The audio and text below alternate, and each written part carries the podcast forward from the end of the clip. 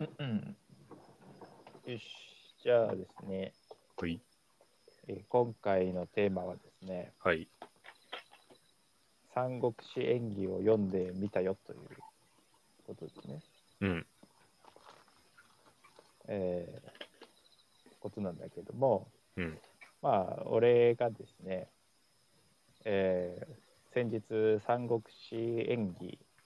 読んだんですよ。まあその感想会ということでやろうと思うんだけども、えー、まさかの俺が読んだんじゃないっていうね。そうそうそうそうそう。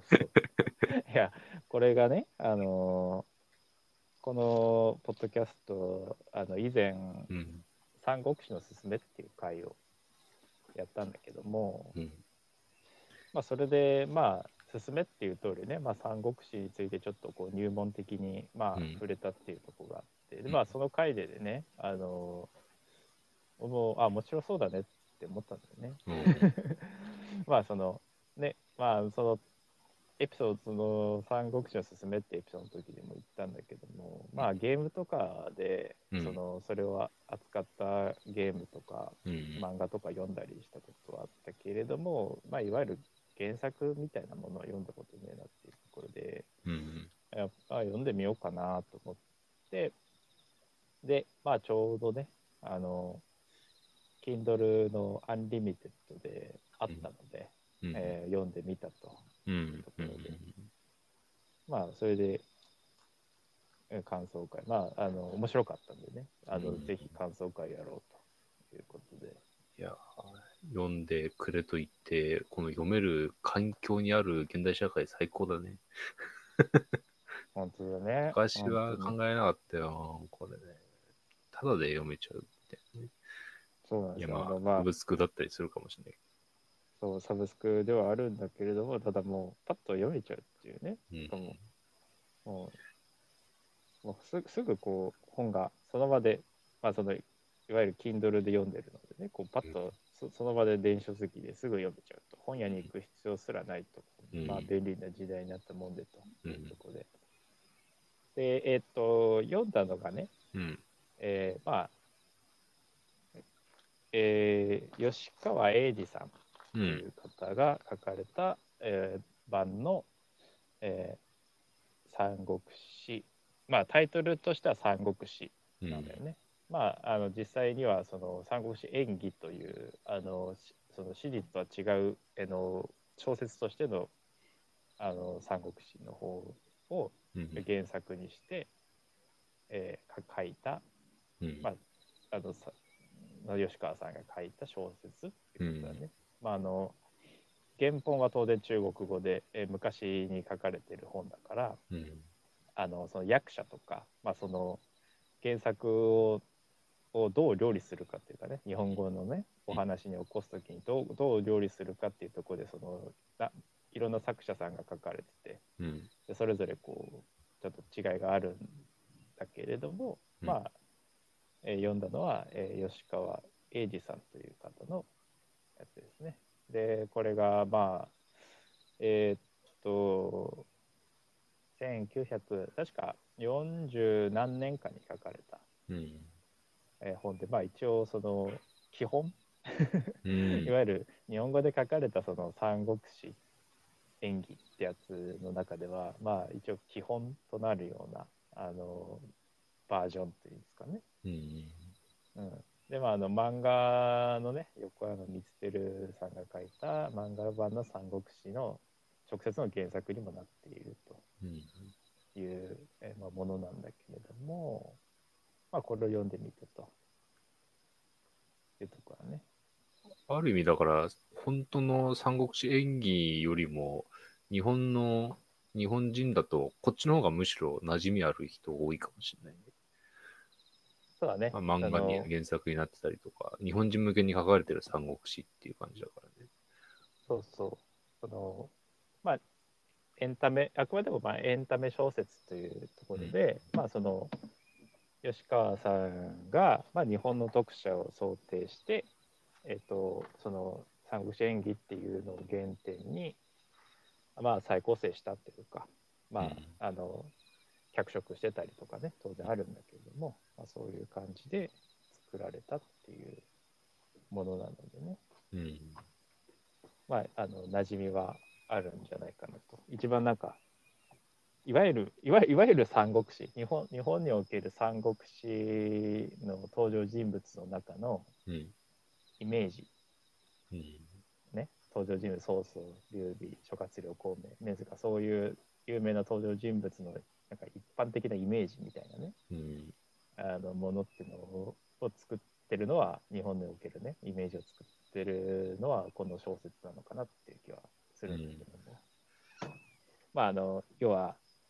あの新選組のね各大使のイメージがあの司馬遼太郎先生 の, その小説によってなんとなく形作られてるようなああの感じなのかな、ね、そうだね、それに近いかもね、うん、キャラ付けっていう意味ではね、うん、まあそんな感じの、まあ、本をね読んでみたっていうところなんだけれども、うん、まあさっきもちらっと言ったけど、まあ、結論から言うと、まあ、大雑把に言えばまずいや面白かったと、うん、いやこれは面白いよと、おいやよかった読んでよかった、うん、そうと、まあ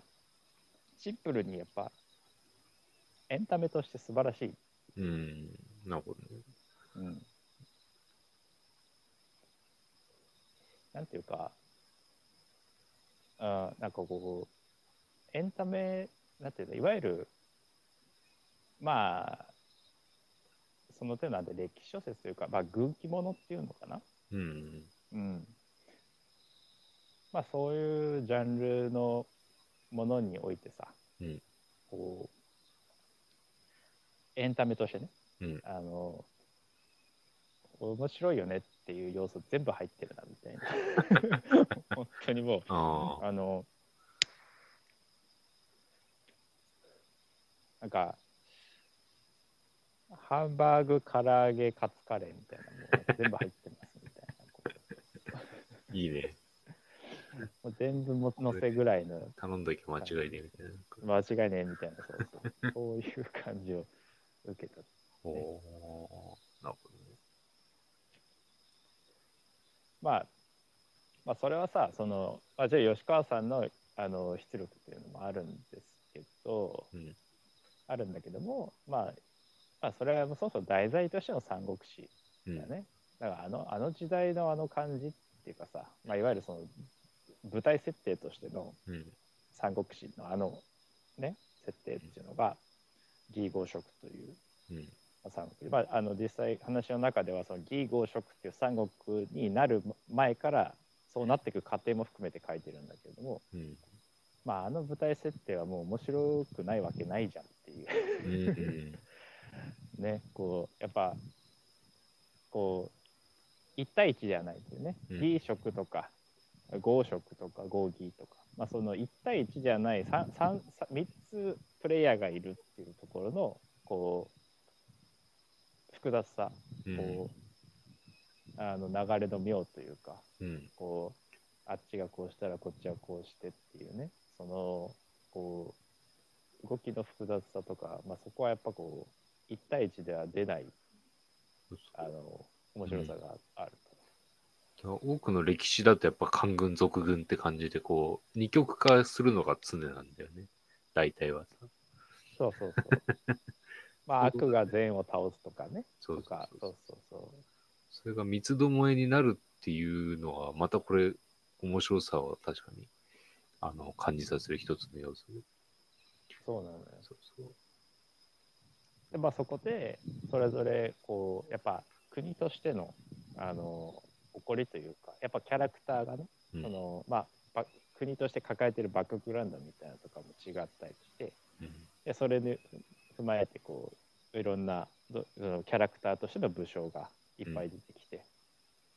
やっぱドラマもそこにありっていう感じで、うん、当然その 戦, 戦いっていうところのエキサイトメントっていうか、エキサイティングなそのエンタメとしてのね、うん、この面白さっていうのはもちろんあるというね、うん、それもまたこう力力じゃなくてやっぱ策を使ったりとか、うん、頭を使ってねこう裏をかくっていうような面白さもあるしっていうところでね、うん、まあとにかくもう面白い要素全部入りっていう感じの印象はまあ全体として受けてね、うん、これは面白いわと。なるほど。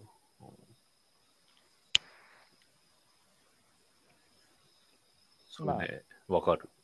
わかる。まあ、私は吉川英治さんの三国志は実は読んだことがないんですけど、うん、まあ三国志演義のまあ、えー、薩摩章介さんがやった本はまあ読んだんだけど、中学の時にね、うん、まあそれこそ毎日読むほどハマってて、うん、そのなんか面白いっていう、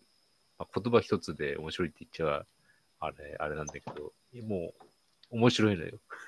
うん、その気持ちはねよくわかる。あ、そう、あとあのあれもあるんだよね、その一応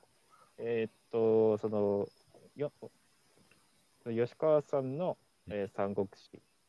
志の場合は、まあ、基本的にはその原点もそうなんだけれども、うん、あの食という国を一応主人公格として扱って物語は進んでいくんでね、うん、でその食の、まあ、お起こした人物、初代皇帝劉備の、うん、その立身出世っていう要素もあるよね。あ、本当の庶民だったところから、まあ、日本でいうとこの豊臣秀吉みたいな感じで、うん、まあ、ただの庶民だったところから一国のその王というね、まあ、その諏訪通極対立統一するかっていうぐらいのとこまで行くっていう、その、まあ、立身出世のロマンみたいなのが入ってたりとかね、うん、で、まあ、とにかくこうワクワクする要素みたいなのがね、うん、まあ、てんこ盛りですなというのがまず一つ全体としての印象です。そうね、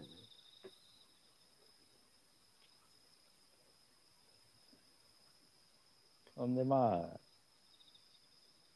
まあとね、流れとしてはね、うん、そのまあ劉備、まあ、あのこれあの先に言っておくんですけど、あの、うん、ネタバレバリバリありっていう言ってなかった、ええ、あの今更なんですけど、ネタバレバリバリありっていうあの前提の感想会なんで、あのこうよ、ねね、そういうのが嫌だなっていう人はあのまあ読んでから聞いてもらえれば、ここで止めてもらって読んでからまた戻ってきてもらえれば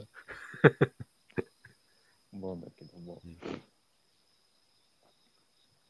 まあ基本的にはそのまあ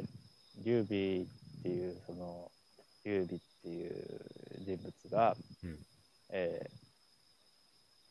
まあ兵を起こすというか、よし、うん、じゃあ俺はあの身を立てるぞっていうね、まあ、大雑把に言えば、うん、あのもう庶民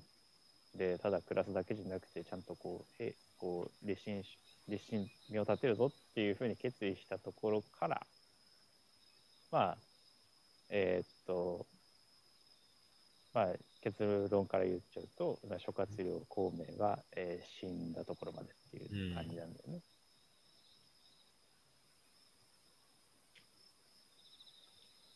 うん、でまあなんていうか、まあ、そのあくまでもその、ね、小説にのとって、まあ、言うけれども、まあ序盤はね、うん、えー、劉備ほとんど活躍しないんだねそうだね、まあこれは序盤はどちらかというと曹操とかメインでやってるのかな。まああの全体としては、うん、えっとまあ漢という国が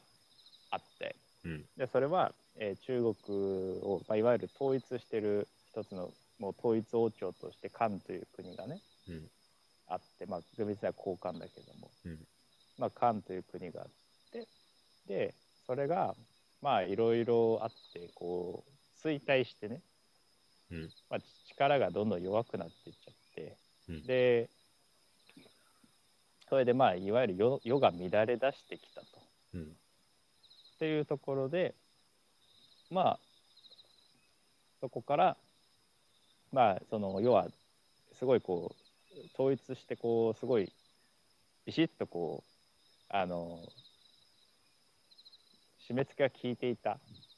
ところからどんどん力が弱くなっていっちゃったもんだから、うん、あっちにこっちにいろいろまあ反乱が起こったり、あるいはこう次は俺がトップに立ってやるみたいなその地方のね、うん、あの勢力が起こってきたりとかっていう感じで、まあ、しっちゃかめっちゃかになってきたっていう、うん、ところからまあ大体始まるんだけど、まあ、それで最終的には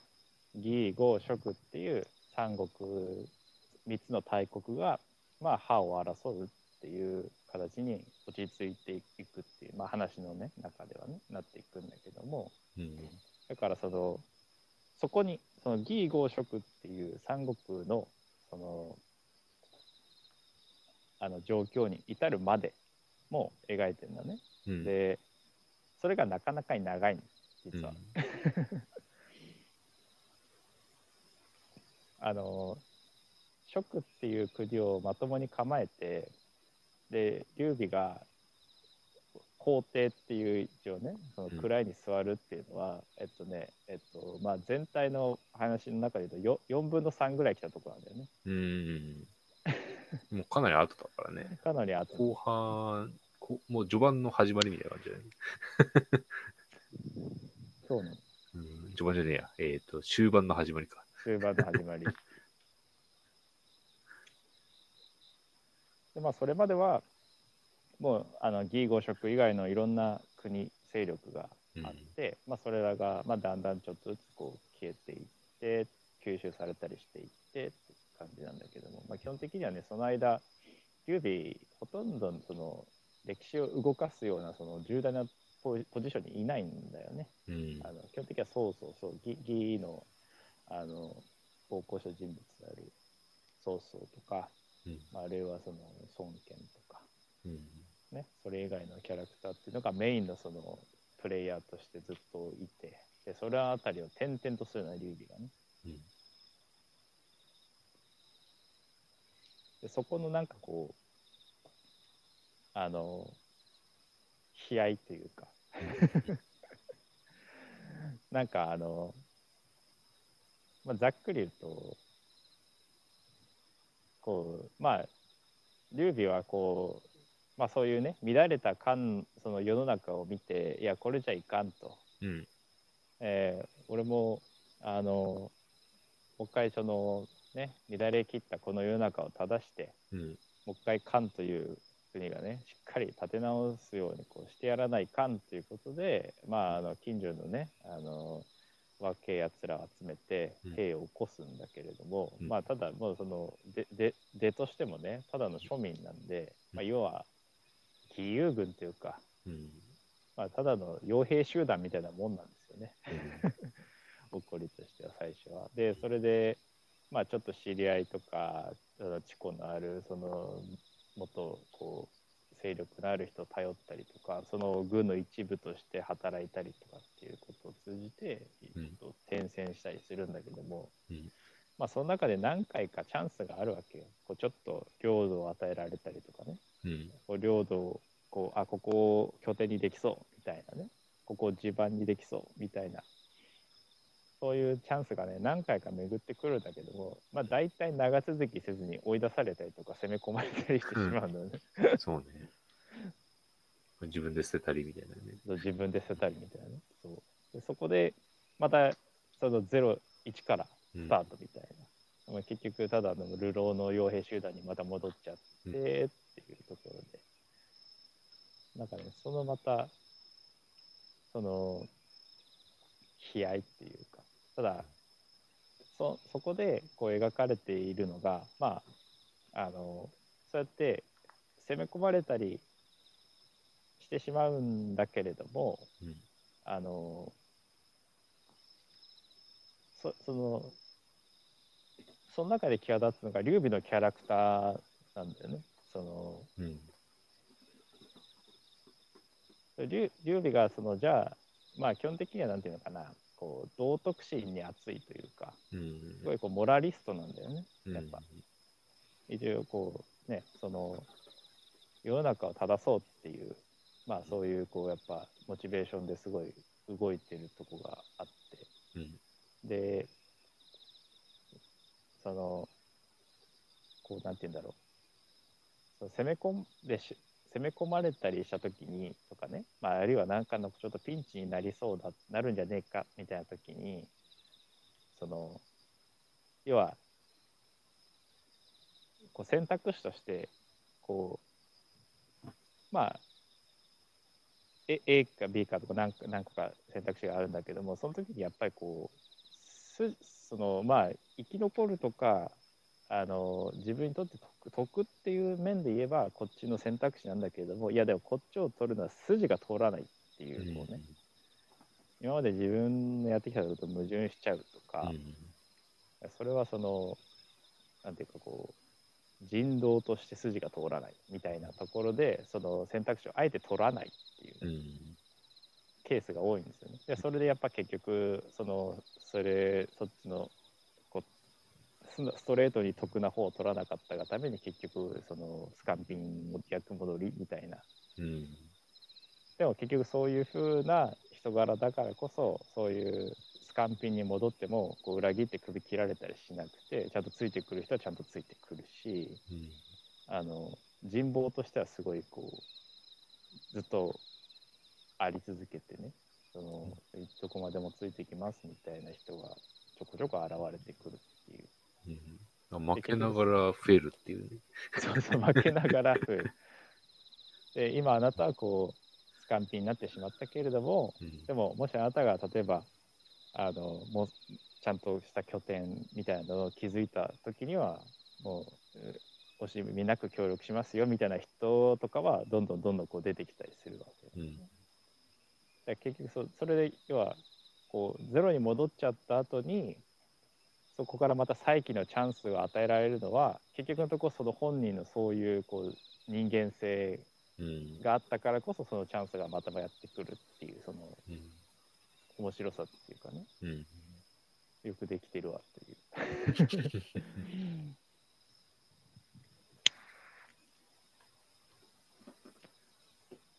ところで、うん、なかなか普通は負けると殺されたりとか裏切られたりとかっていうのが常で、まあ、当然あ裏切られることももちろん劉備もあるんだけど、うん、こう負けたりね、自分の拠点を捨てつつも人材はなぜか捨てるために増えていくみたいなさ、うん、そうそうそうそうそう、そこの説明なぜかっていうところで結構まあ劉備の人徳みたいなね形で語られることが多いんで、そうかなりまあ先生の人柄というかそうそうまあ劉備っていうキャラクターはその小説の中では非常にこうそういう意味では人徳家、うん、ああの非常にモラリストとして書かれているので、うん、まあ、すごい好感をね、まあ、今の感覚から見て非常に好感を得やすい、うん、まあ、とにかく人に優しく、うん、あのっていうことだったりとか、まあ、礼, 礼儀を失わない、うん、礼儀をすごい大事にするとか、うん、まあこっていうところで、まああのすごいまあ普通にいい人じゃんっていう風にね、やっぱこの人すごいいい人だなっていう風に見えるようにね、やっぱ書かれてるっていうのもあって、でまたそれがその逆にね、劉備劉備よりはあまあそんなこうなんていうかまあ人間できてないっていうかね、うん、あのまあ結構ちょっとそのずる賢いだったりとかあの損得にあの目鼻が利くような感じとかね、うん、まあ、そういう人物だったり君主だったりとかが結局そのそういうこうあの目先の得とか、あるいはそのそういうふうにちょっとこうずるい手段を使ってね立ち回ろうとしたがために、うん、逆に滅ぶみたいなケースがね、その周りで起こったりとかすることによってもまた劉備のそのね主人公性が際立っていくっていう構造になってるんだけど、ね、うん、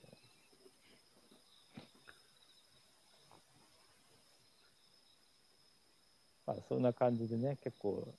まあ王道っていう感じのまあ完全懲悪というかねまあそこの、まあ、基調はあるね、うん、基本としてるとねそれはあって、うん、まあそういう感じでね、まあそのまあそこに自由便に集ってくる人も非常にこう、うん、あの魅力的なね人物ばかりであったり、うん、まあすごい非常に義に扱ったりとか、うん、やっぱりこう人間的にすごいかっこいいとかね、あのよく見えるような人々も集まってきて、うん、まあっていうのもある、ね。まあ当然それはあのまあ職陣営ね、まあ、劉備陣営に限らずその敵役としての曹操陣営にも言えてね、やっぱ劉備とは違うんだけども、それはそれでやっぱり魅力的なキャラクターには映る書かれてるね、やっぱ曹操だったりとか、うん、あとこういう孫権、孫策、孫権。うん、親子とかね、うん、だからそのやっぱキャラクターの魅力っていうのがすごいあって、まあそれで面白いなって思ったのが、まあシンプルにそのまあ当然ね日本の読者を想定して日本の作家が書いてるから、そこにやっぱそのアジャストされてる、うんね、そこは当然あるんだけど、まあまあ、結構昔とはいえ、まあ、数十年ぐらい前のね書かれた小説だから、うんまあ、まあそこは現代的な日本人の感覚で面白いと思うように小説されてるっていうのは間違いなくあるんだけれども、うん、一方でその、まあ、筋がなんていうのその劉備とか の, そのキャラクターとして の, その筋が通らないとかからやらないとか、うん、なんかこう非常にこうあのけ謙遜するんですよね、キャラクターとして謙遜したりとか、うん、私なんてみたいな感じでね、うん、そう非常にこう誰に対しても非常に礼儀正しいっていうキャラクターとかっていうところだったりとか、あと非常に母親思いだったりするんだけど、うんうん、なんかそういうものっていうのはまあ脚色を除いても、まあ、ある程度その小説原点のところにもそういうもの要素っていうのは散りばめられていて、うん、でそれをさ今の俺らが読んでも、うん、あいい人だなとかこの人はこう信用できる人物だなとかさ思う、思うわけじゃん。そういう印象を受けるんだよね、うん、でそれを受けるっていうのはあのだから、まあ、それって基本的にはその儒教精神みたいなところがあるんだけれども、うんまあ、当時も あ, あったからね儒教っていうのはまあもうあのメジャーなその学問っていうか思想としてもうあったので、うん、だからそれがなんかねやっぱ続いてるんだなっていうかその、うん、当時とは多少変質はしてるだろうけれども、やっぱその儒教的価値観っていうものは日本にも当然こう伝来してきていて、でそれがまあある程度やっぱりその骨みたいな核みたいなところは今 の, その日本文化にもねこう根付いてるんだなっていうか、価値観としてねそこのね面白さはあってね、あまだ通用するしてんだなっていうこの感覚っていうね、うん、だその面白さってなってね、だからこれがさ例えば欧米人が読んだ場合にこれその日本今俺が読んだとかいわゆる日本人が読んだ場合の時のはこの人劉備いい人じゃんみたいな感じと同じ感覚を抱くのかしらっていうね、やっぱ場合によってはね、まあ欧米人に限らんけど文化圏の違う人たちにとってはいやただのバカじゃんみたいなとかこととかさただの愚か者じゃんみたいなねあるいは逆にそうなな何らかねやっぱ全然なんか冴えないやつだなみたいなこう、うん、印象になったりもするのではないかと思うのね。でもこのキャラクター劉備のあのキャラクター性にこう、うん肯定的な評価を感じるっていうのは今もやっぱり儒教精神が日本文化の中にも脈々と一定継が受け継がれてるところがあるからなのかなっていう、そのちょっとつながりをね当時の時代とのうん、今自分が生きてるこの国と時代とのつながりを感じて面白いなと思って、うん、まあ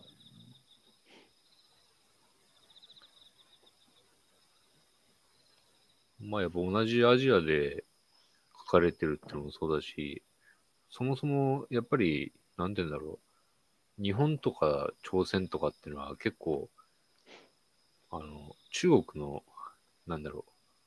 うを見本にして作ったというかさ、国国というあり方はね、うんうん、まあ皇帝がいてみたいなさ、上に立つ人がいて、で行政組織があってみたいな、結構まあ中国に真似て作られてた歴史があってさ、うん、だからそのそこでの感性みたいなのもさ、なんかあの一緒なんだね多分ね、こう組織がどうとかさ皇帝がなんか悪いが悪かったらこうそれを人気をあるやつは倒すみたいなさ、うん、それはやっぱ現地の中国でもいまだにそういう雰囲気は人気だし、うん、日本でもやっぱり時代劇とかね、それこそねさっきも言ってた通りそういうところの、うん、一つのテーマになってるわけだね、そういうのが。そうね、それがだから欧米の人分かるかなって言ったら、それは一つのちょっと面白いテーマではあるかもそのかっこよさとかその良さっていうかね、うん、それを良いと思う感性が果たしてそれは普遍的なものなのだろうかっていうさ確かにちょっとそれ気になるね、うん、だから結構ねこう脚色されてる ど, どの程度ね、俺だから原点のその演技っていうのは読んでないので、 そ, そこの吉川さんの脚色度合いっていうことはあの分からないんだけれども、例えばあの宴会みたいなところでね、うん、やっぱこういわゆるこう神座というか、うんうん、こう主賓席みたいなところにねこう、うん、とかあるいはこう非常にこう派手なねあの非常なもてなしをこう受けたりした時に、いやいや私はそんなのを受けるようなものじゃありませんのでみたいな謙遜みたいなところがね、いやいやいやいやみたいななんかそういうくだりもなんで多少あるんですよ。ああ、なるほどね。あまあそれはねでもね結構あ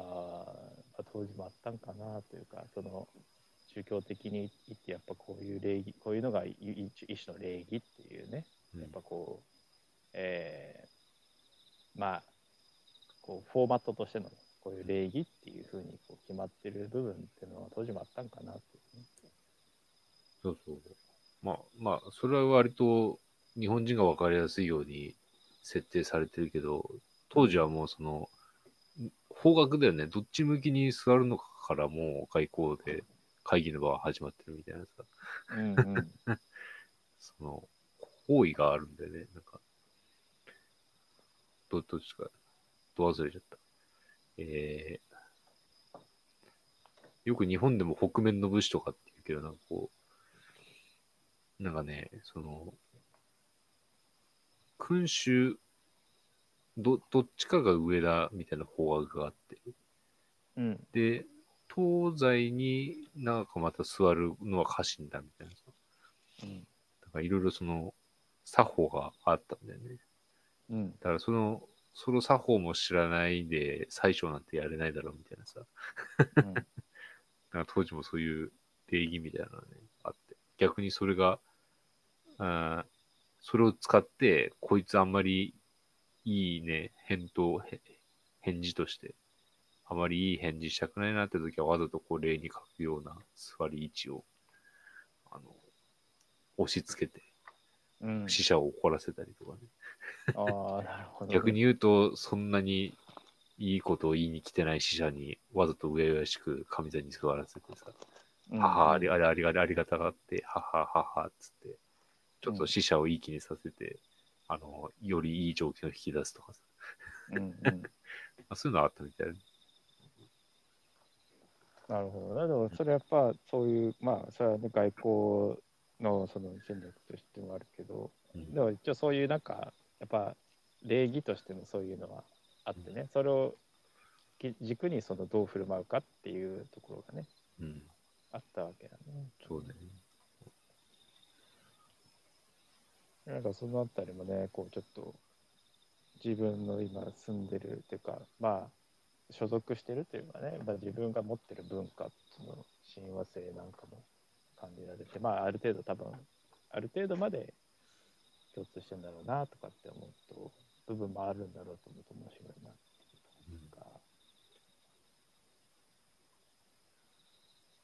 うん、まあ、そうね、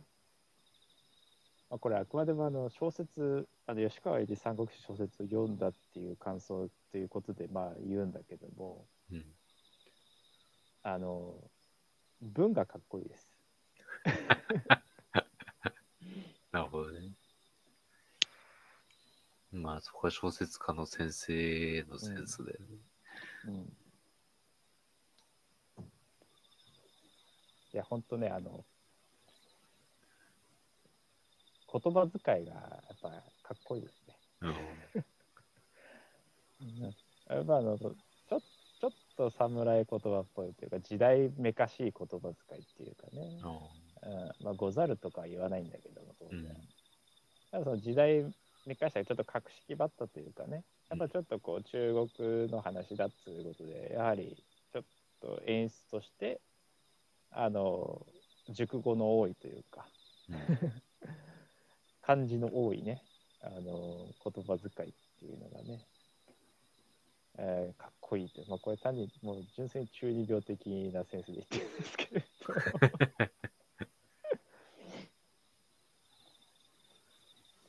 今じゃ絶対にこう使わない、うん、たやっぱ言葉遣いっていうのがね、それはその時代小説であるっていうその部分を抜きにしてもやっぱり今は使わないよなっていう言葉遣いっていうのがね多用されていて、うん、それが非常にかっこいいんですよ、うん、だからあの「兄はからんや」とかねあるねあるじゃないですか、演技の役でもあったよそれは。うん、兄はからんやある、兄、うん、兄はからんやって言いてーってなった、うん、なるんですよ。中二の時これと同じだね。かっけーっていうと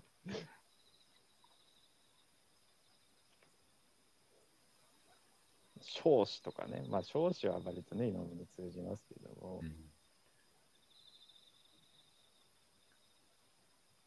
まあ例えばですけど僕今これあの自分今 Kindle 見ながらね喋ってますけれども、うん、例えばねえっ、ー、と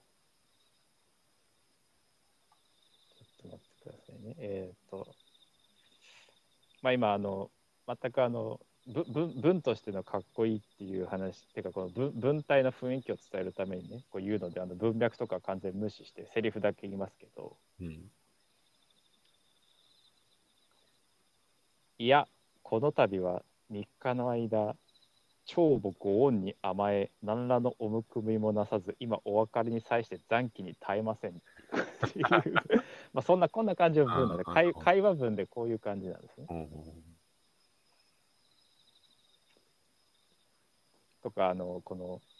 まあ、その次ですけどね、まあ、ただ公祝のためにここで一言申し残すならば、えー、慶州の地は決してあなたの永住に適する領土でありますまいとありますまいってありますまいってかっけえなとありますまいって言いてえみたいなね、うん、だからこの残機に耐えませんとかさ、まあ日本語でもね今の言葉まあ一応言葉として残ってはいるけれども、うん、あの使わないじゃない、その、うん、まあ日常会話はもう当然のこと、まあ、文, 文語でもそうそう使わんよねそれね。うん。ないかねえ、そのまあ最上級にねな敬語の文章をねどなんかこうお手紙でも書くにしてもさ残機に耐えませんとかってもう使わないよねっていう。うん。だこういう言葉がね品質するんですよ。こう言葉の言い回しっていうのがね。うん、まあこれがもうシンプルにかっけえ。うん、なんかその世界観に一つ引き込まれる要素になるよね、なんかね、それ。そうそうそうそう、そうなんだよ。まあ、これはあの本当にあのこそう世界観を作るっていうね、その、うん、あこれはそのはるか昔中国の三、ね、時代の話なんだっていうね、うん、その世界観の演出としては非常によく、うん、機能してるんですよ。その点でも素晴らしいと思うし。うんまあ、単に言葉遣いとしてもかっこいいっていう、うん、まあ、これは個人的な話ですけど、うん、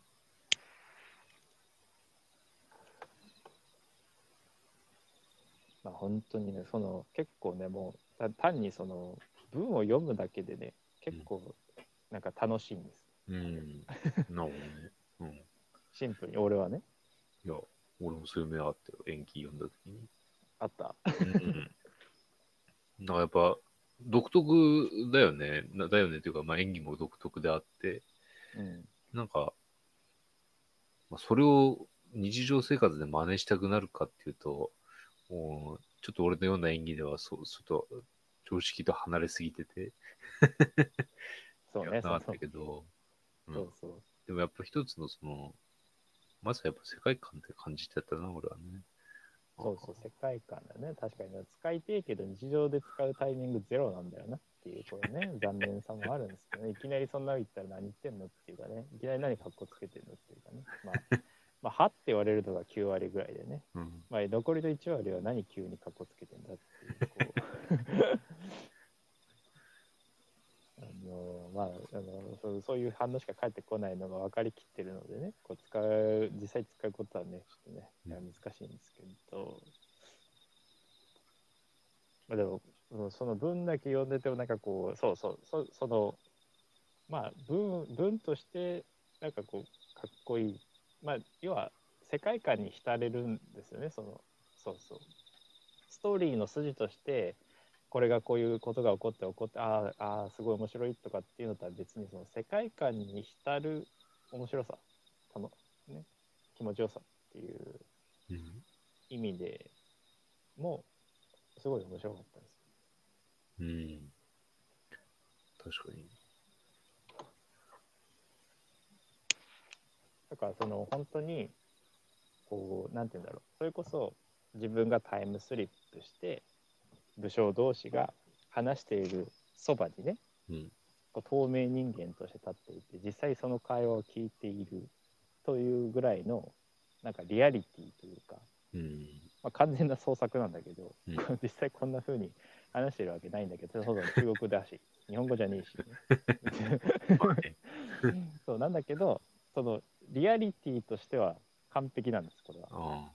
あの、うん、それっぽいぽさ、うん、ポサとしては本当に完璧で、本当にそう、ああ本当にこう話したんだろうなっていう意味で、その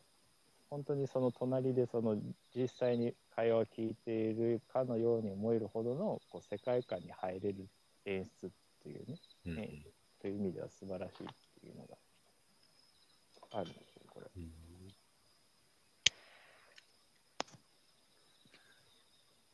本当にこう、なかなかね、これ、あの、ずっとこう、まあね、ななな、いろいろこうね、言いたいんですけどね、こうね、文を読んで教えてあげたいんですけどね、これ。えー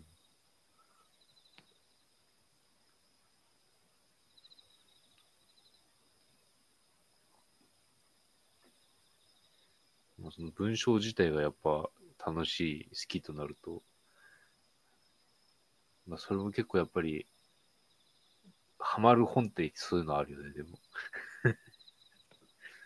なんかなんて言うんだろうな、そうね、なんかこう言語センスだね、うん、俺が哲学の古典哲学を読んだ時に挫折したのは多分そういうあの文章がやはりあやっぱりワクワクさせる文章と論文とかと、まあいろいろまあ目的はあれど、うん、そういう書き方に一つ親和性が持てるかっていうのが一つ条件。俺はいいなと思ってるし、くまちゃんもいいなって思ってるけど、この吉川英治さんとその兄はからんやとかさ、うんうん、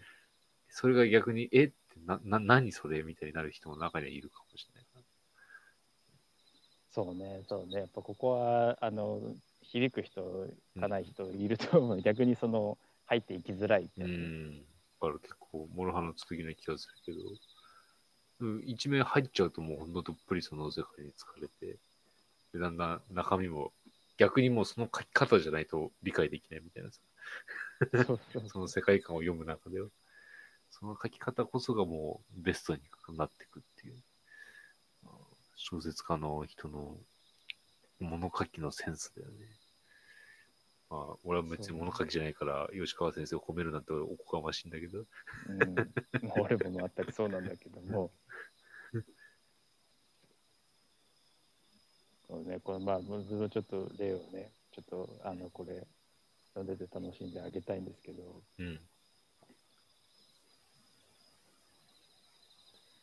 こう、無用無用、我が君。長将の弁舌に動かされたもうなとこうね来るわけですよ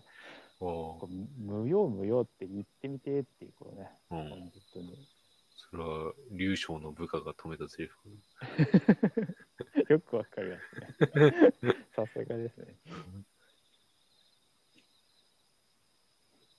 こうもうね本当だから何かの会議でねこう、うん、なんかこうなんか誰かがね、まあ、上司とかがね、こう、うん、なんかこう、せせんこうこれからどうしましょうかみたいな会議とかね、こう商品開発会議とかね、うん、いやこうしたらいいんじゃないですかみたいなとか言って、無用無用とかってね、意義を唱えてみたいという。うん、結構あったなぁ。さにあらずとか出てこなかった。さにあらずとか出てくるんですよ。そうそうそう。さにあらず一回は行ってみたいなと思って。あとこうたまたまえだね。たまえ。たまたまえたまわずというあのこ言葉遣いね。こう、うんえー、知りたまわずとかね。巡らしたまえとかね。たまえとかっていうことだとかね。うん、あとこのまあこれき金利のページでねこう言いますけれども。うんうんまたこれ別のセリフでね、うんえー、曹操にそんな野心があってはどうもならん、えー、長老も職を狙う狼、曹操も職を伺う虎、一体どうしたらいいのじゃと、うん、こういうセリフがあるんだけど、このね、うん長まあ、要はまあこの文だけで言えばね、まあ、要はあの挟み撃ちっぽいぞということでね、まあ、長老っていう人も、あのこっち狙っとるし、うんえー、曹操っていう人もこっち狙っとるし、うん、もう二方向から狙われてこれどうしたらいいんちゃっていうこういう文なんだけども、うん、まあでそこのね、うん、言い方としてね、うんまあ、長老も曹操も職を狙っておるしみたいな言葉にはしないんですよこの、うん、あえてねこう狼と虎に例えてるっていうこう、うん、この言語センスですよ。うんなんか私的だな私的そう私的だなってちょっと思っちゃうんですよね。ああ、ね、なるほどね、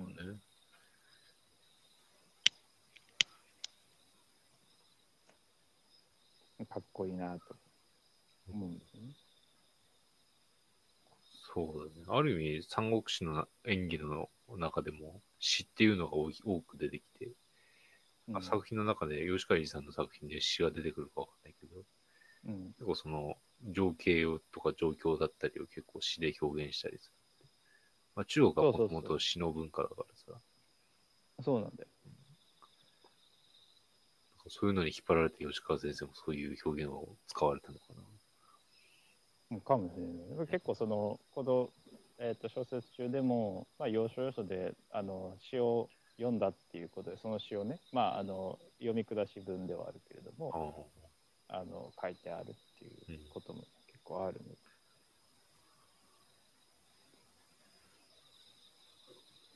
うんうん、そこがねなかなかねあの読んでて気持ちいいんだねこれが、うんまあ、俺はすごいそのそこのそれがもたらすその世界観っていうものにねすごい入り込めたんで、うん、本当に単にこう文を読んでて気持ちいいっていうその点でまず非常に良かったなっていう。なるほど。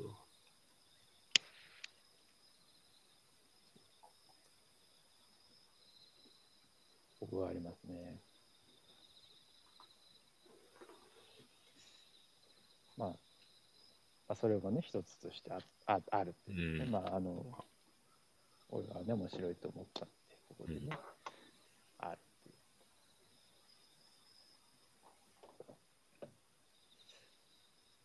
まああとはね、うん、うん、そうね、やっぱね、ねキャラクターがやっぱそのギーゴー色って、まあ、最終的にそれ三国ね、今は三国志っていうぐらいの、まあ、ささギーゴー色の三国に分かれるんだけれども、うん、こう三国もねやっぱこう全体のとしてのキャラクターがね、うん、なんかあって、またそれもねその国としてのキャラクターがちょっと俺には見えてね面白いっていう、うん、ちょっと個性がそれぞれあるなっていうやっぱ、ね、感じがねするのはね。まあ、なんか印象としてね受けたのは、うん、まあ義はもう、うん、まあこれ会社に例えてね言うんだけど、うんまあ、大企業です。ああそうだね、まあ、だからほんと大企業っていう、うん、いわゆるね上場企業でみたいなね、うんまあ、東芝だとかなんてねそういう感じの大企業っていうか、うんでまあ、職は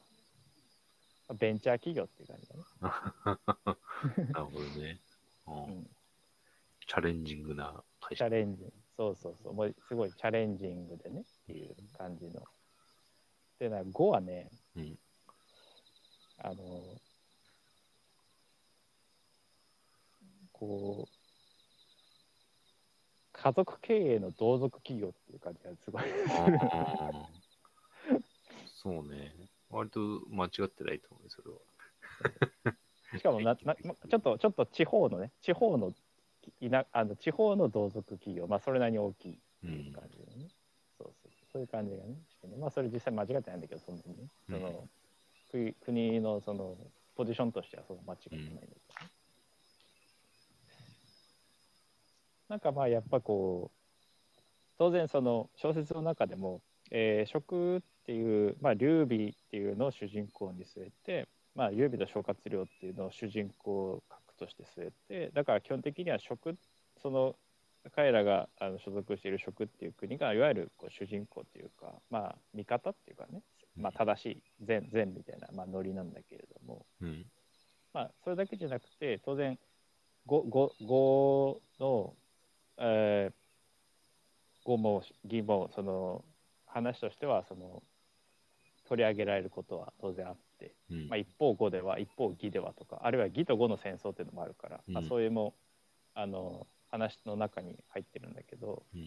あ、そういうのを見ると、ね、やっぱこうなんかこう義、義のの中身でやってることって本当になんか大企業的なこう感じがねあったりする、うん、なんかその人材もなんかそんな感じなんですよ、うんでごはなんかやっぱねどこかのんきなんだよね、うん、まあなんていうかその地理的な関係で結構ねごって南の中国でいう南の方の国で、うん、でまあ日本でもそうだけど南に行くほど人はなんかこう陽気になるというか、ね、そういう気質がねその中国でも昔から言われてて南のやっぱりその長江以南の人たちはこう、うん、結構陽気だねみたいな言われて、やっぱ気質がねそうそうあると思うんだけども、うん、でもなんかねこうその当然あの義にしろ語にしろ食にしろ、うん、こうやっぱその描かれてる中で当然その国としてやっぱり例えばまあ極端な話で言えば反乱であったりクーデターみたいな形でね反乱だったりとかあるいはその誰それと中の誰それと誰それとのこうその内部的な対立とか、うん、そういうものってのがまあ要はあったりするわけだ。そういう内部のいさかいみたいなものとかがね、うん、当然それぞれの国にあってまあそういうとこも描かれるんだけど、うんなんかこう義はさ、うん、義のその感じ義のその中中のそのあれってやっぱなんかなんかやっぱ大企業の社内政治の感じっていうのがあるんだよね、うん、でやっぱ一方語はなんかこうなんかこうわちゃわちゃしてるっていうのもうちょっとまあ、人間関係とかもね、なんか単なる上司部下じゃないんだよね、とこっていうと。そうそうそう、なんかもっと人間臭いっていうか、うん、その情の部分がなんか大きいというか、うん、なんかその義義の場合はなんかこうあのけ権力闘争みたいなとこもあるっていうか、だ、うん、からそのこうある高いね地位にいる人がまあとその人とちょっと対立関係にあるような、あるいは仲が悪いような人がいて、でそれをこう蹴落とす蹴落とさないみたいな話っていうか、そういうね感覚というなんかそこも、ま、含めたこういさかい対立とか騒動っていう感じがするんだけども、うん、だからもっとドライにこうその義という国の中での自分のポジションっていうものをね、こうより上に上りたいとか、あいつの意味であいつは気に食わないとか、なんかそういうこう感じとか、なんかそういう、ね、社内政治みたいな感じがある、まあ、いわゆるなんかちょっとドライというか野心的というか、うん、なんかそういう感じなんだけど、なんか ご, ごはね、なんかもっとね、もっとなんかこうもっと感情的というの、なんか、うん、あの蹴落とす蹴落とさないとかっていうよりは、あの周遊さんめっちゃ怒ってるみたいな、やばいやばいみたいな周遊さんがめっちゃ怒ってるやんかみたいなやばいどうしようめっちゃ怒ってるあの人みたいなやばいんじゃないあれみたいな、うん、ちょっと、あ、そうそう、でなんかそのやっぱあの人とあの人喧嘩しちゃうよとか、なんかねやばいやばいどうしようみたいな、周りがあたふたしだすみたいな、うん、なんかそのな仲裁に奔走するみたいな感じっていうのは、うん、なんかちょっとドタバタ感っていうかさ、なんかちょっとそのこうそのこうもっと力としてのこう蹴落とし合いとかっていうよりは、なんか普通にこうかん人間関係上のトラブルっていう感じなんですよね、うん、なんかそうににににあのでことが大きくなってるっていうか、うん、ドタバタする奔走するっていう感じがね、うん、なんかあって、なんかどこかのんきというか感じがねして、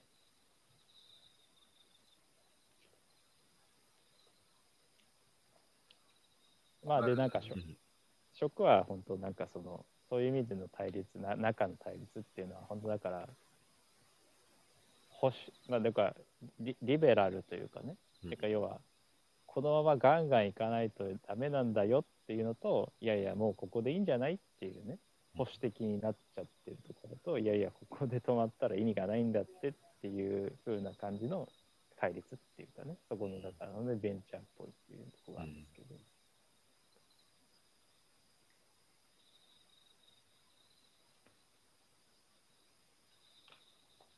うん、まあ、当時の人口統計でいうと、まあ、義の半分の人口がごで、うん、さらにそのごの半分が食の人口って言われてて、うん、義からすると食ってよんぶんのいちぐらいの人口だったって、ね、当時の残ってる戸籍のデータからすると。うん、だから義が大企業っぽいっていうのはまさにその通りで、人数多くて、組織が多くて、管理が、役人がいっぱいいるからさ、うん、で派閥になるんだよね。そういうイメージだと。で、職がそのよんばいの国力に持ってる義に、あの普通じゃ勝てないんだよね、やっぱりね。正面から戦っては勝てないから。うん、だからその中で、内部で、どうやったら勝てるのかっていうのはもう常に議論されるんだよね。だからまあベンチャーっぽいっていうのは多分そのあたりに、うんうん、でごってその物語上三国志でみっつあるはずなんだけど、結構義と食の対立が主に描かれてるから、うん、意外となんかこう道家というかさうんうん、うん、立ち回りがさなんか脇役扱いなんだよねその話のストーリーの中でね、うん、で義が敵、食が主人公みたいな。じゃあそのごは何なんだみたいになってくると、時に食に味方し、時に義に味方するみたいな、その食と義の対立をややこしくする国みたいな感じです、うん、そういう書き口されることが多いかな。でまたその南の国だっていうところの結構おおらかさみたいなエピソードが実際に残ってて、うん、あの自分の兄貴の、ね、代からの重臣の家にあの酒に酔っ払って火かけだとかさ、うんうんうん、史実でもなんかそういうのがあったりするんだよね、こっていう国は。そうね、そういうおおらかさというか、なんかね、その南方由来というか、そういう豪快さみたいなのがね、うん、多分反映されてるんだろうなっていう感じだね。そうなんですね。だからそれはやっぱ話の中でも結構感じるところなんだよね。うん、そうなんだよね。だからなかなかこのねキャラクターがあって面白いなっていうところも。うんまあ、あとは、またこの話変わりますけど、うん、やっぱ諸葛亮だね。おぉ、諸葛亮に行きましたか。諸葛亮、まあもうおあの、まあ言わずと知れた、うん、大有名人気キャラクターですけど、うん、やっぱ諸葛亮来てからね、ぐっと面白くなるとは。うんそうだね。それはね、まあ小説の中では、うんえー、諸葛亮もね結構、まあ、中盤以降に出てくるんだけど、中盤中盤と後半の間ぐらいのねタイミングで出てくるんだけども、うん、まあそこそこからねやっぱまあねね、あのみんな知ってる通りその諸葛亮は軍師、まあ、要は頭の切れるキャラクターということで、だからその要は戦闘シーンのねこうやっぱところでねどうしてもこう今まではこう割と力と力でぶつかってだからこう武勇に秀でた人がすごい活躍するっていうようなニュアンスが強かったんだけども、うん諸葛亮が出てきてからやっぱこう策を使うっていう場面がすごい増えるの描写として、うん、で裏をかくと、うん、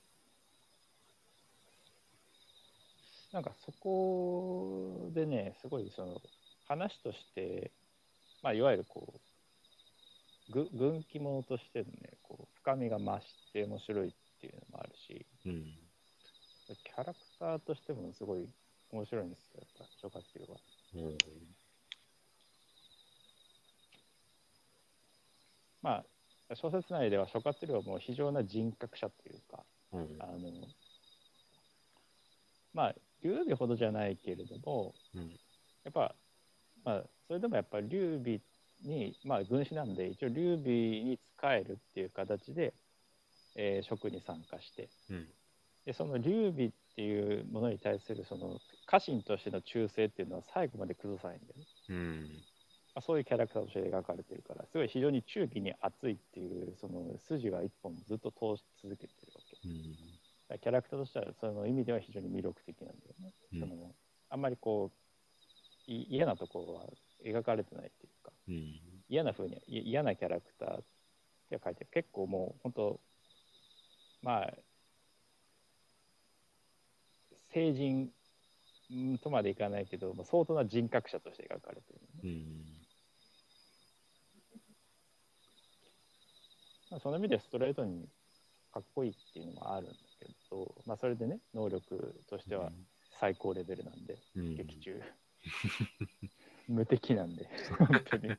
天才軍師みたいな感じで、ね、天才軍師本当に天才軍師本当にあの文字通り無敵なんです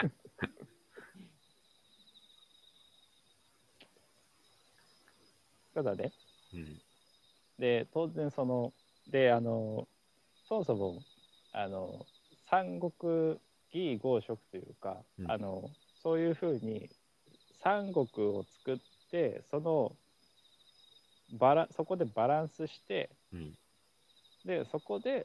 まあ、当時もうね食が建国しだしたとか諸葛亮が参加した時点では魏は非常な大国になっていたので、うん、であの、まあ、魏, 魏を倒さないとその劉備の望む漢の、ね、あの復興っていうものはならないので、うん、要は第一の敵としてはやっぱ魏がある。だから魏を倒すっていうないと劉備の願いが叶わないっていうところ で, でそれでそのそのために三国を作ると。だから魏と蜀でバッいち対いちでやるんじゃなくて、まあどっかこう三すくみにしちゃうっていうね、三国を作ってそのバランスの中でうまく立ち回って魏をやっつけようっていう、そういう大きい戦略を描いたのはそもそも諸葛亮なんですよね。うんまあ、作中ではそういうことになってるんだけど、うん、なんかそのなんて言うんだろう、それを描いたっていう意味で、まあ、要は三国志っていうその、ね、三国志って呼ばれるようなそのある一時代を築いたっていうのはその諸葛亮がや、まあ、その描いたことっていう、ね、構想したことっていうその、うん、で実際それはあの一定機能するんです。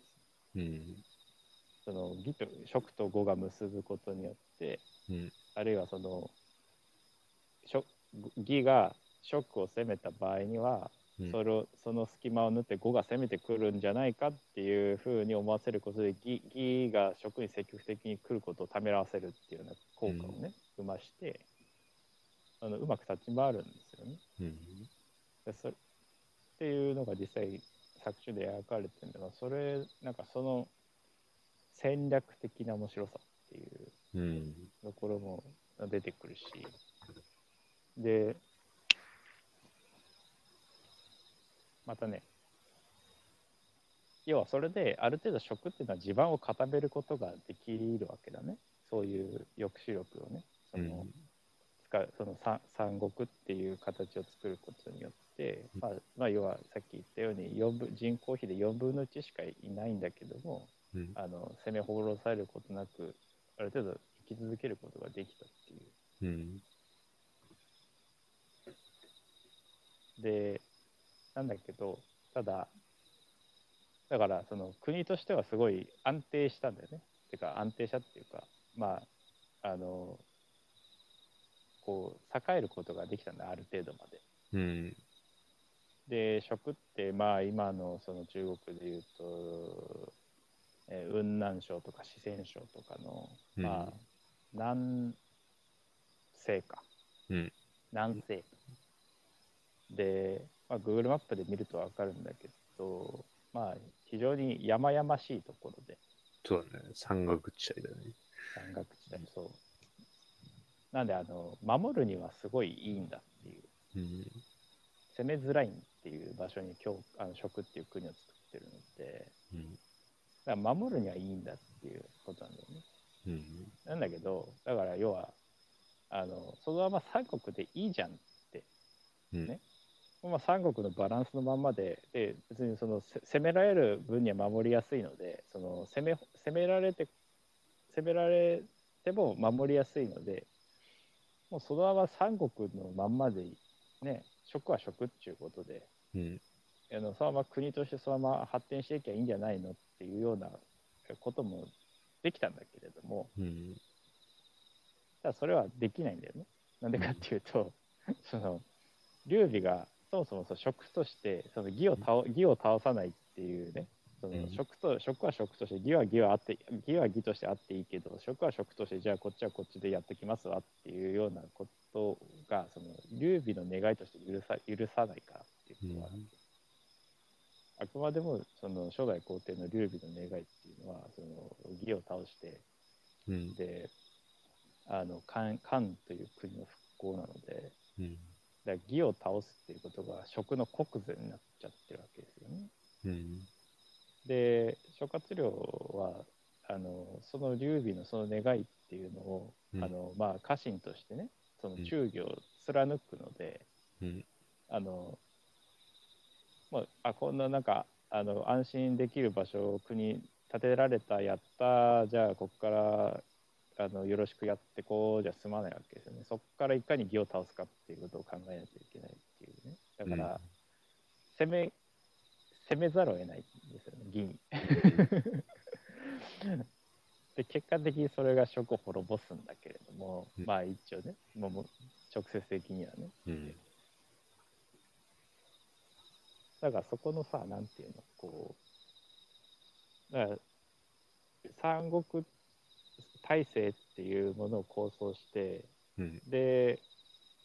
劉備うちらが国を作るならここでしょって言ったところに実際国作れて、うん、あのそこまでは非常にうまくいって万全の体制になったんだけれども、うん、だからそこまでは非常に諸葛亮のおかげでうまくいったんだけど、うん、でもその諸葛亮がその人間あの個人としてその劉備に対してあの非常に忠義を尽くす人格者であったからこそ、うん、職は滅ぶんですよ。攻めざるを得なくなって義に攻め込まざるを得なくなっちゃってあの結局それで負けて滅ぶんですよね、うん、だからそこの切なさっていうんですかね、うんなんかその歴史ロマンとしてなんかあ切ねえなっていう切ねもありますね。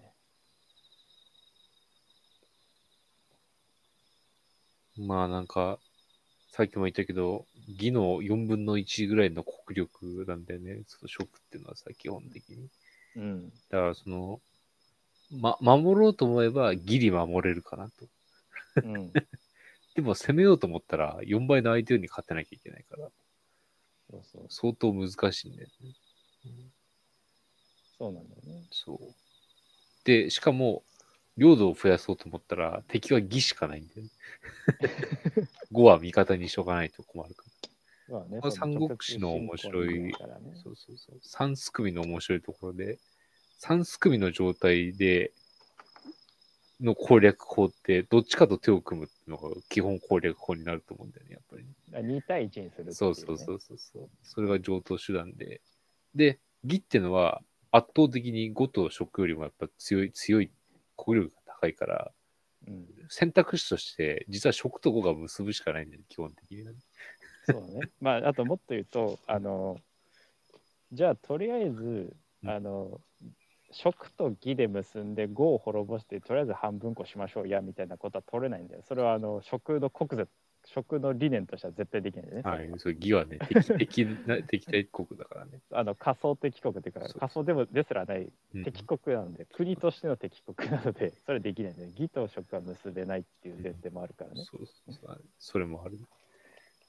義というのがもともと劉備が復興させようと思った漢という国を滅ぼして建てた国だからその正当性を認められないんだよね蜀という国は。 そうそうそうそれを認めちゃうと自分の国は何なんだろうって話になっちゃうそうなんだねそうなんですよ。だからそこの力学で蜀と呉の同盟で義はその両面と戦うっていうまあ構図が出来上がってまあ膠着状態に陥るっていう感じだよね。そうだね、まあ、で最終的にやっぱり長期戦になっちゃうと体力がないやつから落第落落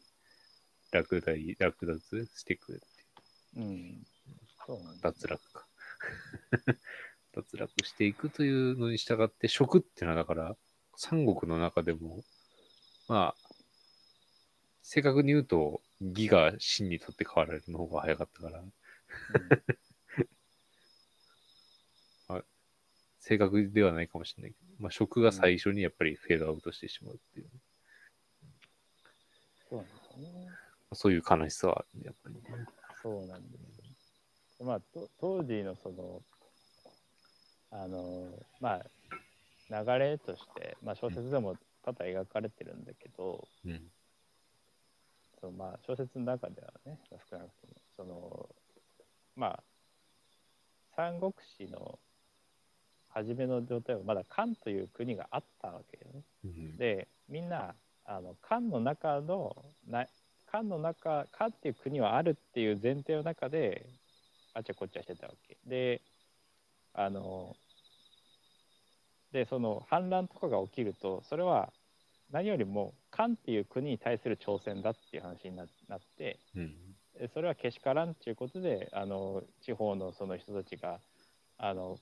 漢に立てつくとは何たることかっていうことでその反乱を収めに行ったりとかね、うん、こうしてたわけだからあくまでもみんないや私たち漢の人間ですよっていうようなあの体裁だったんだよね、うん、でだんだんそれが形骸化していったりするんだけどだからあくまでもその要はそこであからさまに漢っていう国すでにまだあるその漢っていう国に対してお前どけと、うん、これから俺が治めるわ中国をっていう風にしちゃうとそれ明確な反乱行為になっちゃうので、うん、クーデターなので明確な、うん、あのそれは名目上それはできないんです。で そ, それをしちゃった時にそれを認め周りの人はそれ認めらんないんで、うん、あのまだ漢あるじゃないかとあの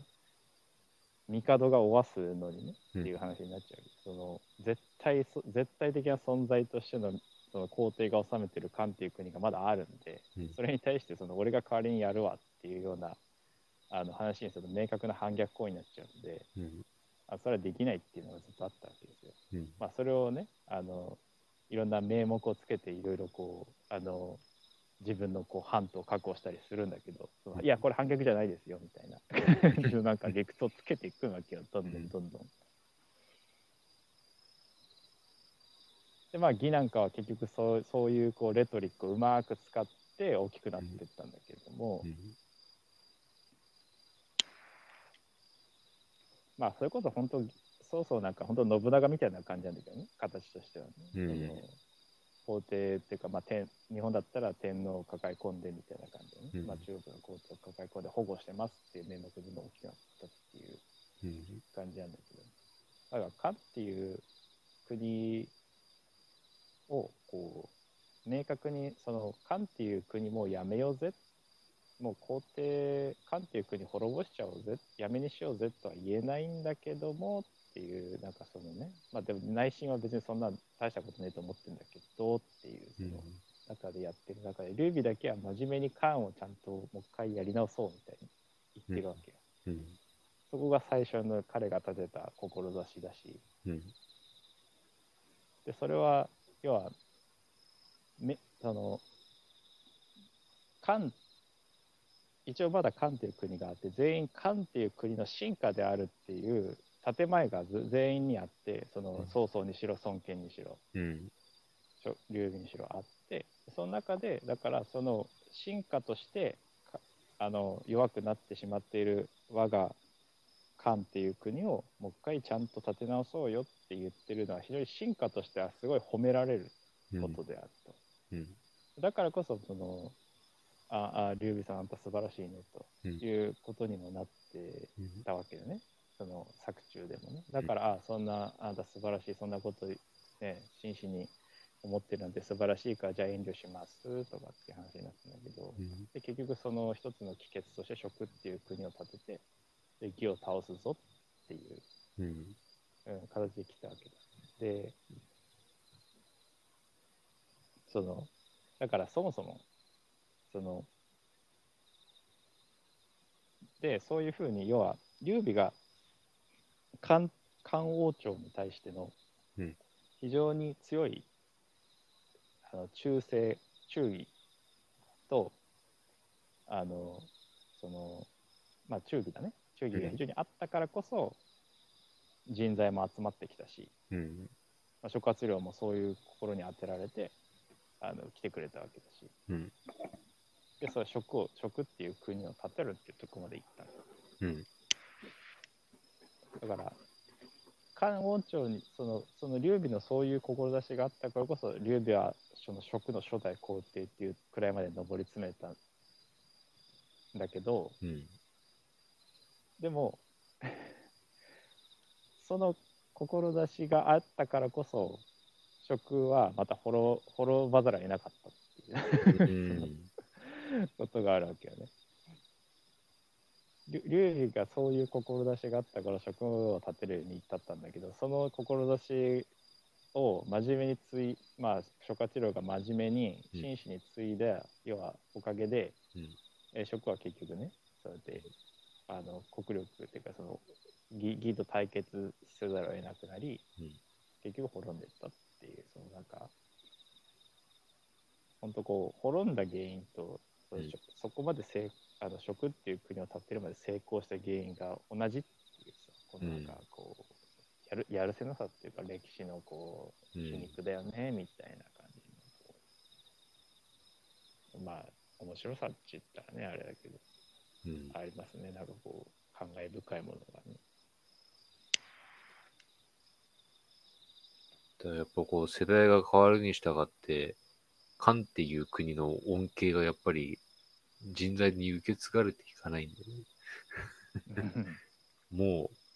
都は義のものになってるみたいな、うんうんね、ましてやこう食っていう、まあ、南西の方の地方の地域にいたらそもそも漢という国の恩恵なんかあんま受けてないよっていう人もいて、うん、だからそもそもそのだから攻めなきゃいけないっていうことに対して懐疑的だった人はあの諸葛亮の代に な, になってさらに時代が減るに従ってだんだんだんだんそのそのお題名目が効かなくなってくるんだよね。うん、もう漢っていうものはないのになぜ我々はやんなきゃいけないんだみたいな。そうねそこでねもう多分食以外の国はもう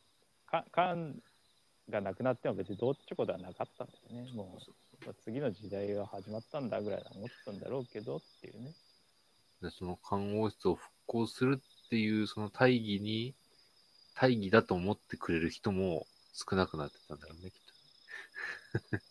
と。そうねそこを感化されてだからこそ食に行きたいって思う人がね、うん、それよりも平和になった方がいいんじゃないっていう思考になってくるんだろうね。まあね普通にこうまあ民もそうだし官僚っていうかねその国のその幹部の方の人としてもね自分個人としてねのんびり暮らせればというか、うんうん、あのある程度富をね蓄えて一家繁栄したらい い, い, いなぐらいの感じになっちゃってたというね。いやだから本当戦争って金使うんだよね。うん、で誰がその金出すかっていうと要は 国, 国民民なんだよね国民だってさ、うん、だから第二次世界大戦ってドイツとか日本が連戦して国が疲弊して国民にもねそのあの、まあ、貧しい暮らしになってったってのと同じで食っていう国も大国に対して何度も何度もこう戦いを挑む。大小を含めると諸葛亮はろっかい戦争を引き起こすんだけど義に対してね、うん、大々的に大小は数えてか、うんそれがあの国を挙げての戦なわけだ結局はさ義を滅ぼすっていう名目でやってるから、うん、だからもう総力戦をろっかいやってるのもんね。そうなんですよ。ろっかいもそう出てるんですよね、うん、そうそうでも勝てないっていう、うん、そうさっきも高橋を言ってくれたけどその、まあ、劇作中でも語られるんだけど食にはとにかく人材がいないんだっていう描写が出てくるんですよ、うん、でそれは諸葛亮がも頭を悩ませるところでもあったっていうような、うん、だからもう本当あの諸葛亮一人で持ってる前をね前大げさに言うとそんくらいの感じになっちゃってた後半はね、うん、でそこの切なさもあるわけだから諸葛亮はその劉備の意思を継いでもうあの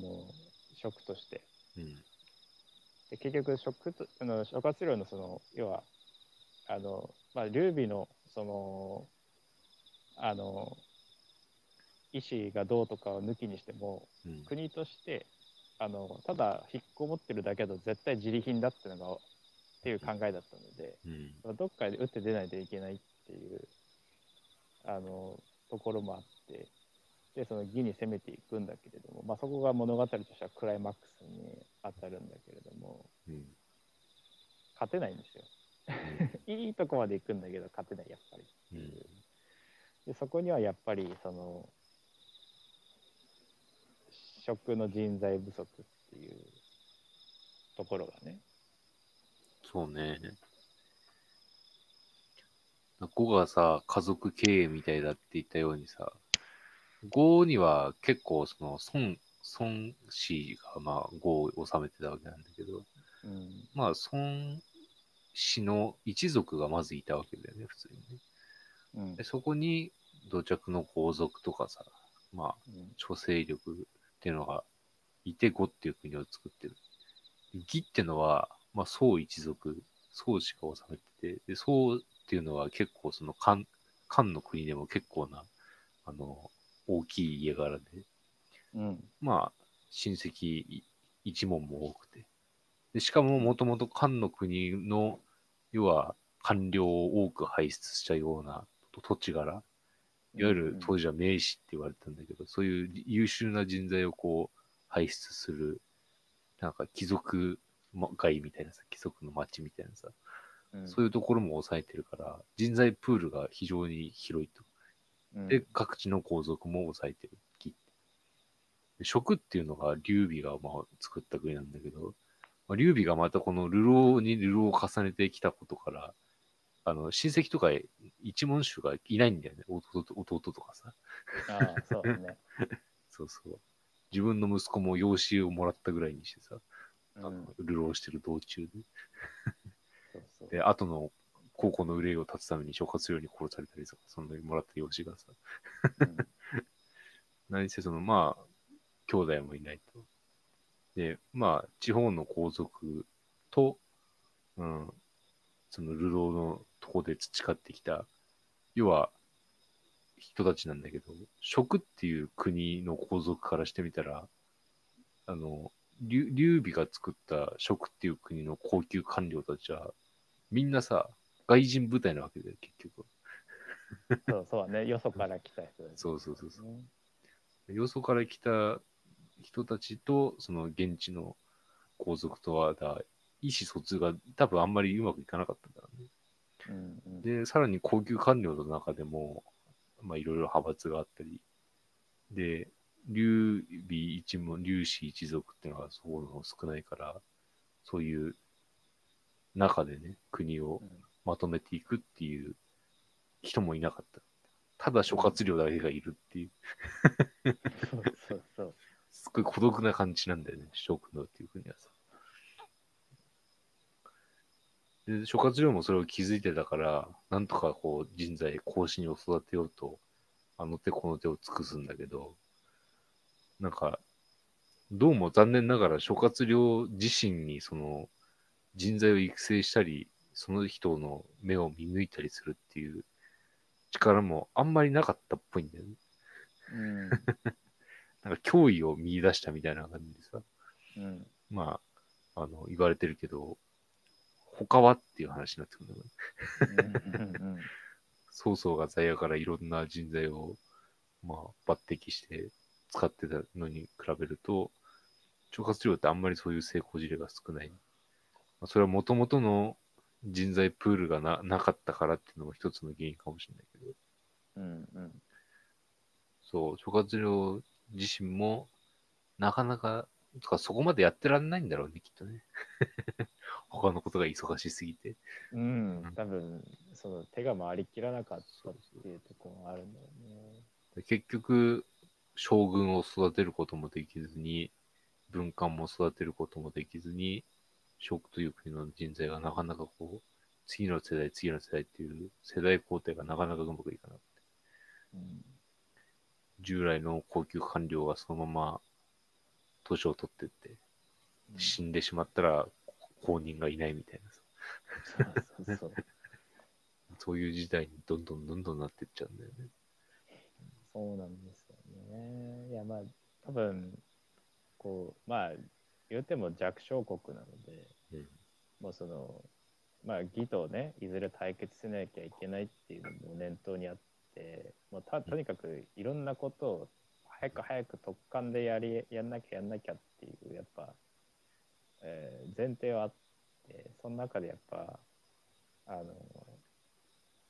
自分がやった方が早いっいうところがあったんで、うん、でだしその任せちゃうとそのクオリティがね仕事のクオリティが下がってしまってそのやっぱ、うん、あの立ち行かなくなっちゃうので、うん、今は自分がやらないとダメだっていうところだからそうすると、ね、育たないっていうところもあると思うんだよね、うん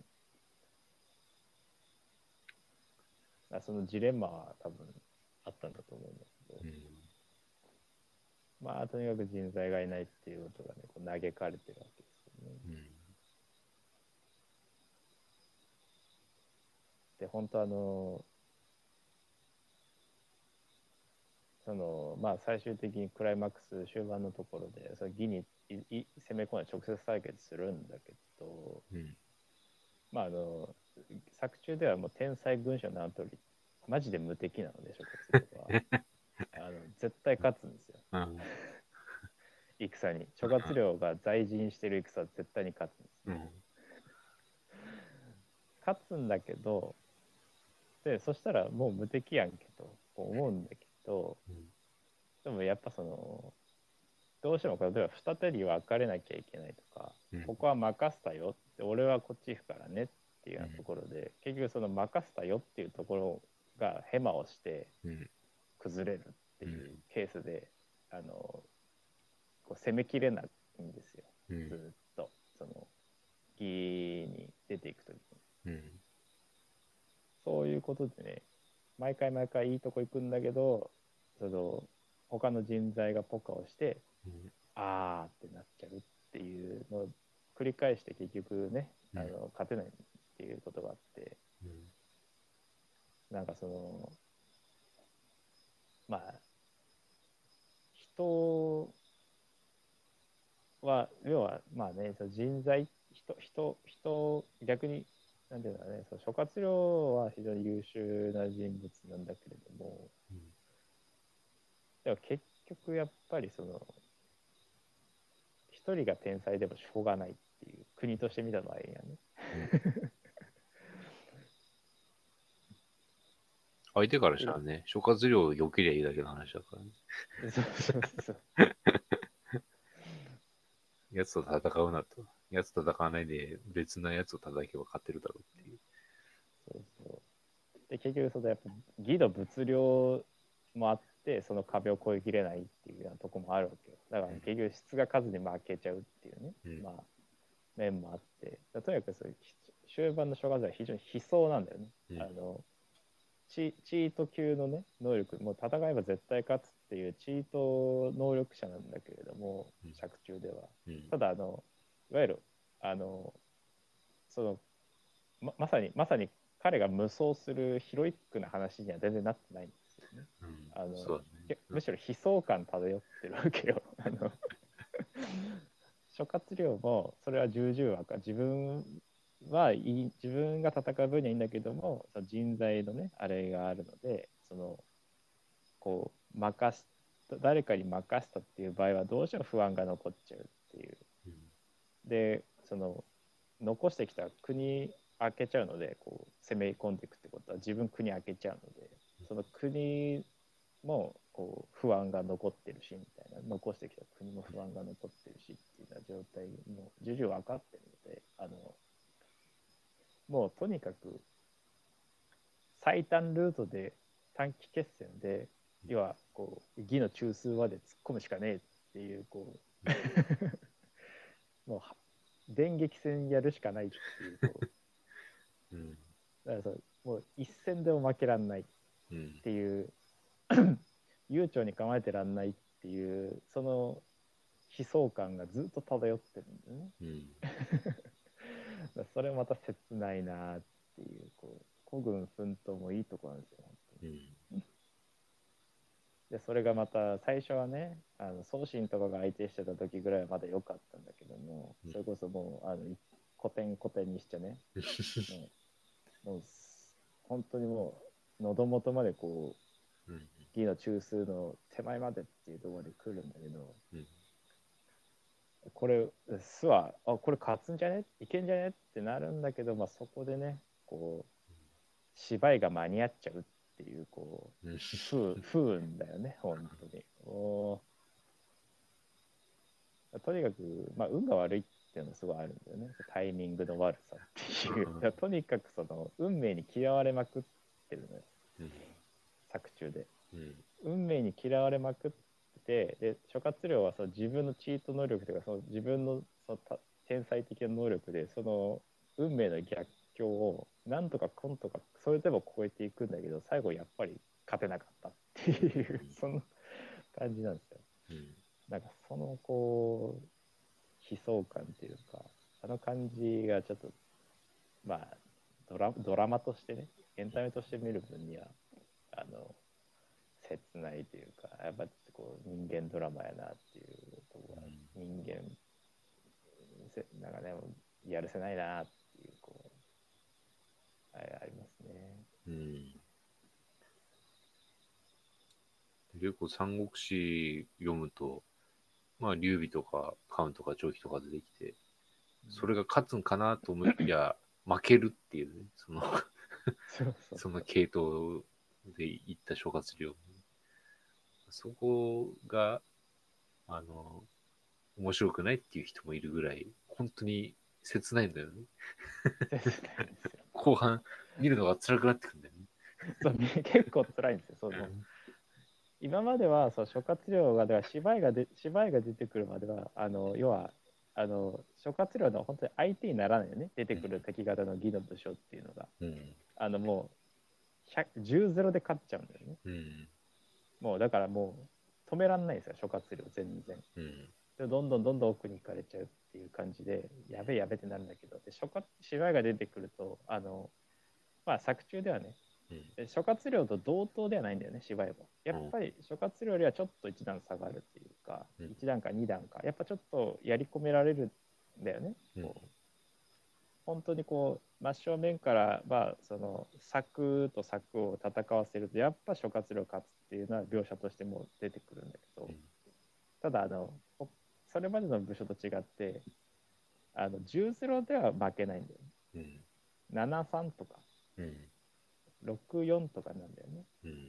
うん、では全体としては諸葛亮が強いんだけどその速攻負けるってことがない、うん、持ちこたえるっていうところがある、ある程度、うん、でその持ちこたえてしまうっていうところにその要は進めないと思ったように進めないで進めないでこうちょっとあの進軍が遅れてしまうといろんな問題が出てきてしまって、うん、その蜀の軍の側にね、うんまあ、兵糧の問題とか出てきてしまってそのゆえにそのいや退却せざるを得ないっていう感じになるっていうその、うん、でしかもそれはまあその当然う後ろからどんどんどんどん蜀の魏の援軍がね何十万と到着するっていうその物量の壁にも阻まれ、うん、だからその本当あと一歩あと一歩なんだけどっていう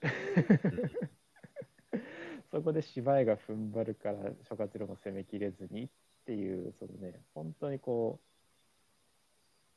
うがあとひとつかみで崖に崖から這い上がれるっていうところそのあと一歩手っていうところで転げ落ちていくっていう悲壮感が、うん、悲しいよねもう、うん、それがあるんですよね。でな ん, でなんでそこまでしてあの義をね総力戦をろっかいもやらざるを得なかったのっつうと、うん、結局だから劉備のその遺書を継ぐっていう大前提があるからだよねっていう、うん、そこも含めていや切ない。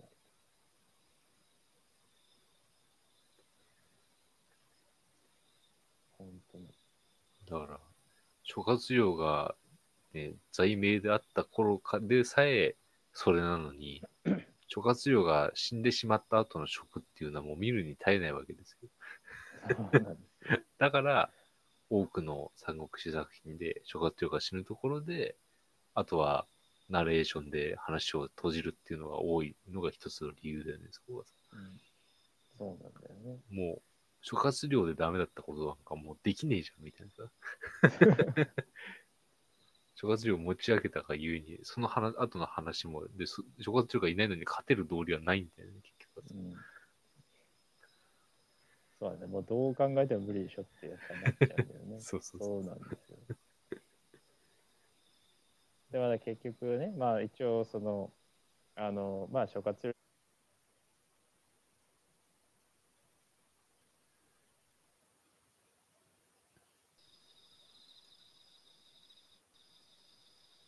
あれ、もしもし、ちょっと音が途切れてたな。まあ死んまうんだけども、あ、もしもし？お、ちょっと今音が途中途切れちゃったかな。大丈夫？今聞こえてます。はい。今聞こえてる。ああ、よかった。まあ、それで、うん、まあ、あの、死んでしまう、まあ、戦争中に死んでしまって、で、で、まあそれで基本的にはあの小説お話としては終わるっていう形になって、うん、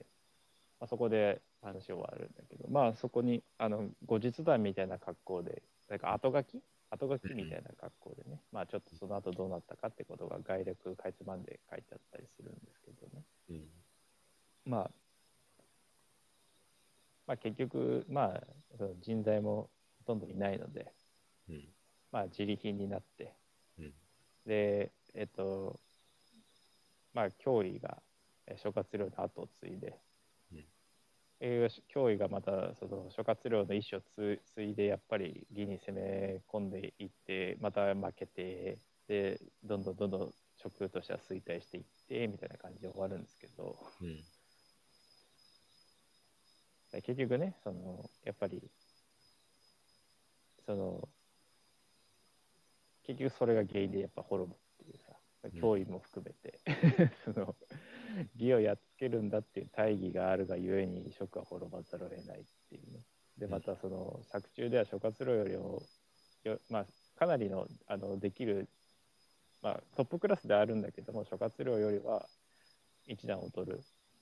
とかみたいな描写されていた芝居はね、結局あの義を乗っ取っちゃうという、うん、まあ芝一族がね、うん、あの自分の国立てちゃいるっていう、まあ、そのなんか歴史のこう皮肉、またまた一つのね諸葛亮は何にもならずに死んで、芝居はちょっと自分の国持ってるっていうね、うん、そのなんか皮肉もあったりねしますね。なんかそこがまた諸葛亮の注意が際立つとこなんだよね。うん、芝居は散乱したけどそうそうそう、諸葛亮は注意に準じて死んだわけ。そう、だからそこでまた確かにそのキャラクターが引き立つとこではあるんですけど、だからなんか他のキャラクターは割とその能力が高いキャラクターっていうのは、その能力が高いなりのこう活躍をしてか、シンプルにかっけーみたいな感じのこう印象が多いんですけど、うん、諸葛亮だけは実際強いんだけど、あのそういう悲壮感がやっぱ立つっていうね、うん、まあ、そこがやっぱドラマとしては、俺はやっぱなんかその、まあその、そのこう人人境遇とかも含めてね、ドラマとしてやっぱ諸葛亮が出てきてから面白いなって、うん、なんか俺は好きなんだよね、その俺はあの感じ好きなんだよね結構、うんうん、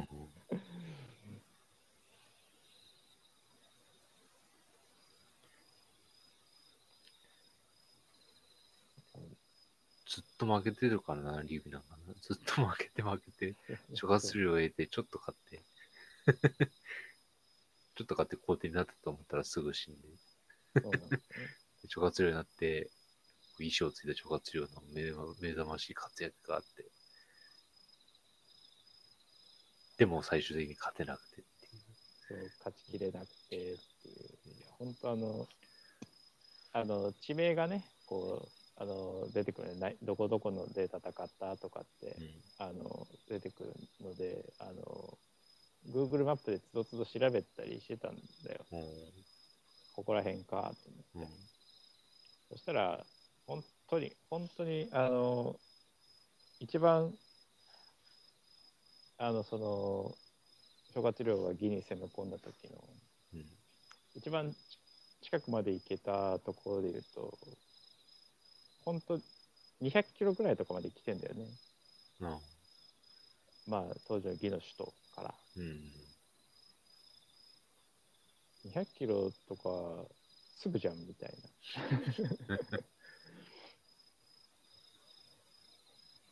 だから洛陽を落とすか落とさんかというところね。まあ洛陽からその目と鼻の先なのであの、うん、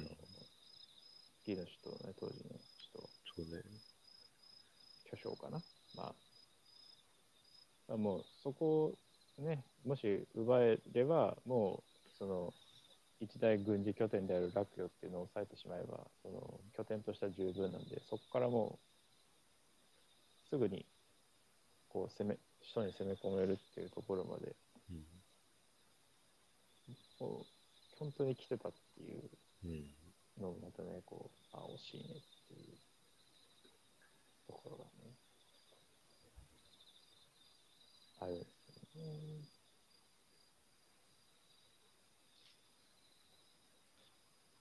まあなかなか。うん。うん。まあ、あ難しいんだよね。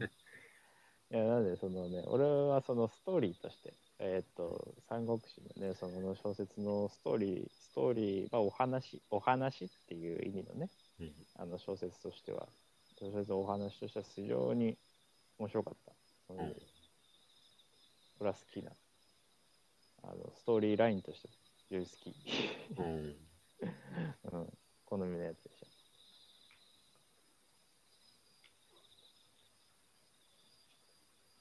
そうね、なんか好きなエピソードとかある読んだ中でここ特に好きだったなみたいな。ああ。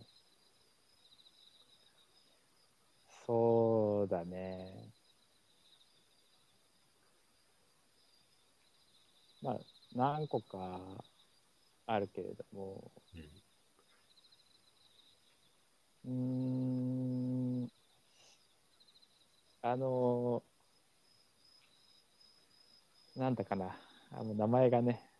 もうあの結構時間いやちょこちょこちょっとずつ読んできたんでもう。序盤の方結構前なんで忘れかけちゃってるんだけど、あのー、あれえー、っと名前が出るかないな誰だったかな周りの状況を教えてくれれば俺が思い出すかもえっと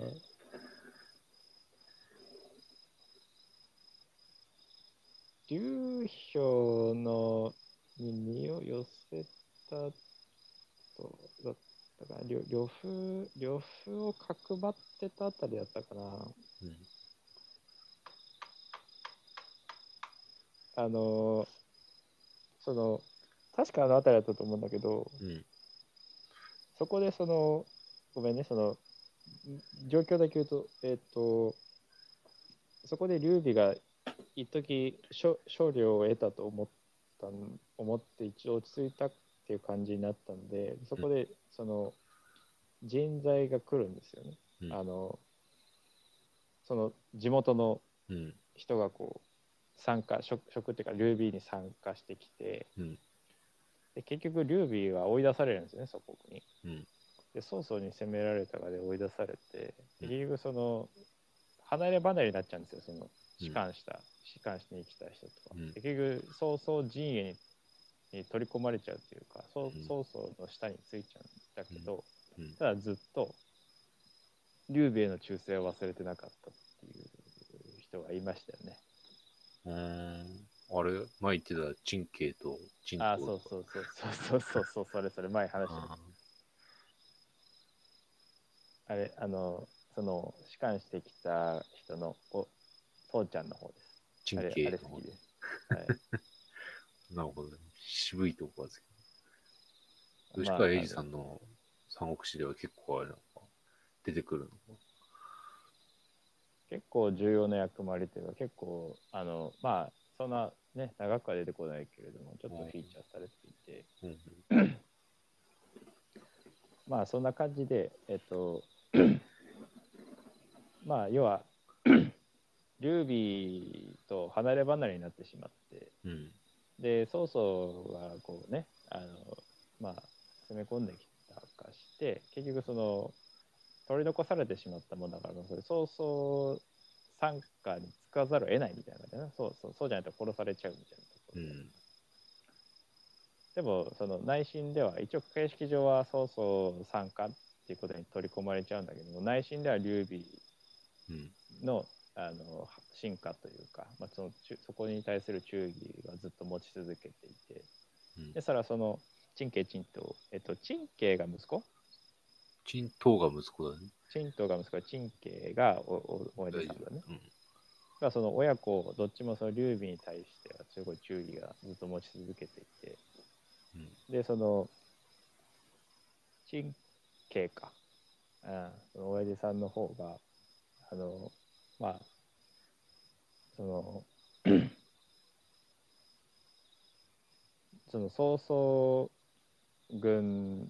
曹操側につい形式上ついちゃってるんだけども、うん、あのまあそれでまた劉備が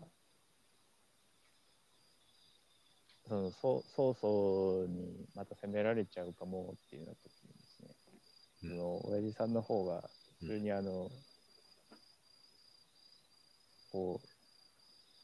そ劉備がその助かるようにいろいろ根回しをするんですよね、うん、で根回しするんだけどまあそれはどうやってやるかっていうと普通にこうあの魏の武将のところに行って歩いてって普通に話をしに行くっていう感じです、うんであのまあ、それであの、まあ、口でうまく丸め込んでみたいなでうまくこう劉備の損にならないような方向に誘導するっていうようなことをやるんだけども、うん、あのもう完全に自分の命度外視してるんだよねもう完全に命捨てる覚悟できてるっていうこうなんか表面上はひょうひょうとしたただのじいさんみたいな感じでねこううまくこう立ち、ま、あの口でうまく丸め込むんだけれども、うん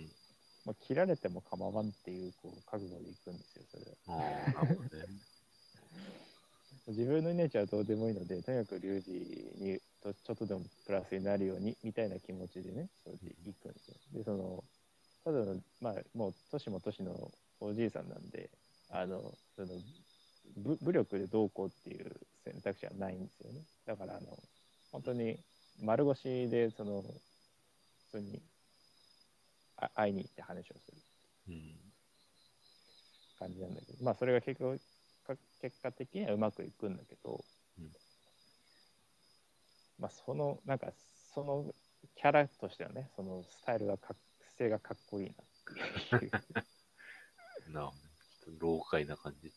そうそうそう老快な感じ老快でもありなんかこうなんか表面的にすごいこうなんかこういやこう高らかにねこう私は劉備、えー、殿をそう熱くそう、ね、進歩あの忠義を尽くすんじゃみたいなこうこと声高にねこう 言, 言ったりとかそう、えー、そうそういうわけじゃないんだけど。うんだから表面上は単にその普通にじじいさんがちょっと会いに行って話をしに行ったぐらいの感じのあの姿勢ポーズで行くんだけども内心はすごいそういうもう忠義で燃えてもう自分の命も捨てる覚悟でっていうそういうこうすごいその感じがねかっこいいなと。っていうのがね、まあ一つと。あと、そうだなあとね、ロシク俺好きなんですよね。お演技とは史実と違って割とピエロっぽく描かれてるけどそうそうそう好きだったか。ええー、まあロシュクっていうのは呉の、うん、あのまあ高級官僚というか か, だかなりの幹部で、うんうん、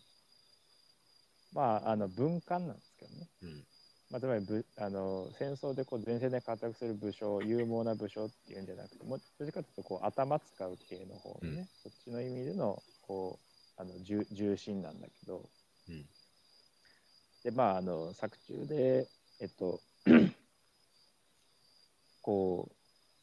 まあ呉が外国とね、まあ、食とか義とか、うん、あの外交する時の使者として結構行くんだよね。うん使いとしてこう使者として行くっていうケースが多くて特に食と行くっていう、うん、でなんかあの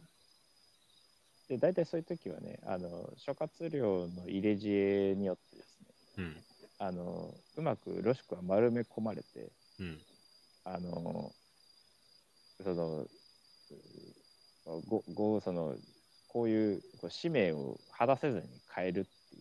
ていう、うん描写が多いんだよね。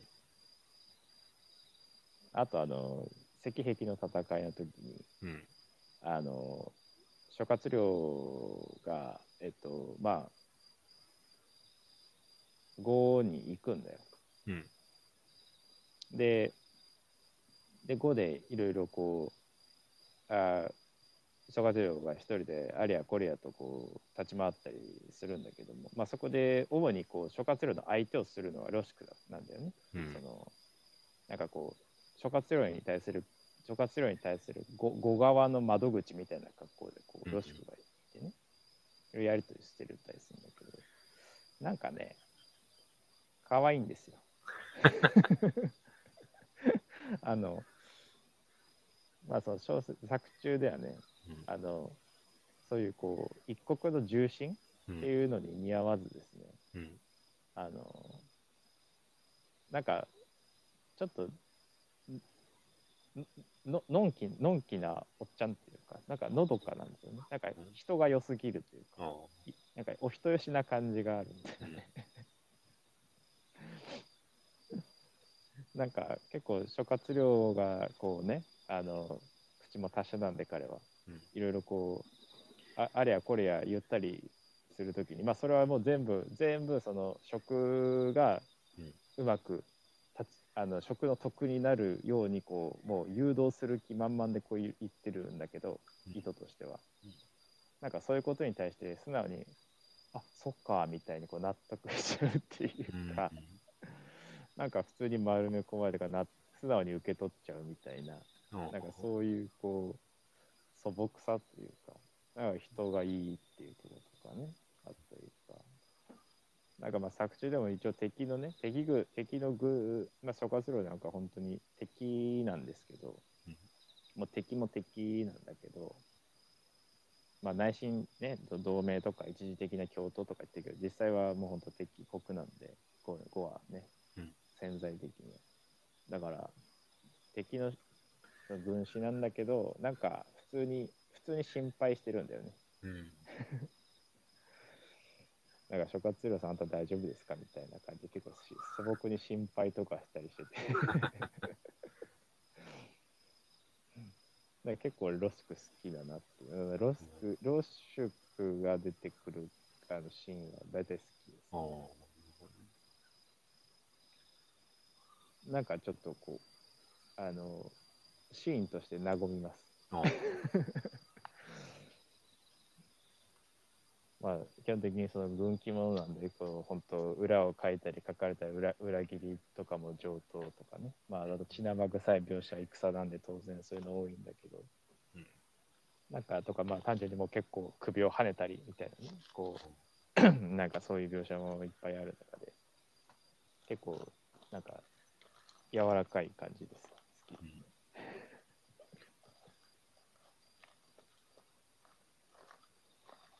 結構ロシクって史実と演技のその描かれ方が大きく違うトップにぐらいに入る人物なんだよね。あ、そうなんだ。そうそうそうそう。あえてこそれを言うべきか迷うけど、うん、結構その演技だと結構やっぱ諸葛孔明との絡み、赤壁の戦いの時特に絡みがあって、うん、なんか周遊の付き人みたいな感じでよくロシクが出てきて、うんうんうん、でこう諸葛亮と周囲が対立してる中、なぜか五の川の人間のロシクが諸葛亮にやけに協力的だったりとかさ、うんうん、手伝ってあげるみたいなシーンが書かれてるけど、うん、本当の歴史の方だとあそういうのはもうほぼフィクションで、そういうのあんまなかったって言われてるね、うん、演技の作者がなぜロシクをそういう扱いにしたのかは謎なんだけど、うんなぜかそういう役回りをこう持たされた人物に。最近の研究だとその孫権がロシクの言うことを聞いてその戦略立ててた、立ててたら義を倒せてたんじゃないかっていう評価されてる、ね、その諸葛亮が天賦下さんぶんの計っていうのを考えたんだけど、おうおうああ五の川で天下三分の計を考えたのも一番最初ロシクだったんじゃないかって言われてて、えー、で、うん、その孫権自体もそのあロシクの主のね孫権自体もそのロシクっていいできるやつだったけど慶州をねあの、うん巻き込んだ話の時にあんま役に立たなかったなみたいなのを術解で述べてるんだけどうんうん、うん、実際は呉と蜀が戦うなってマロシクは確かに言ってたんです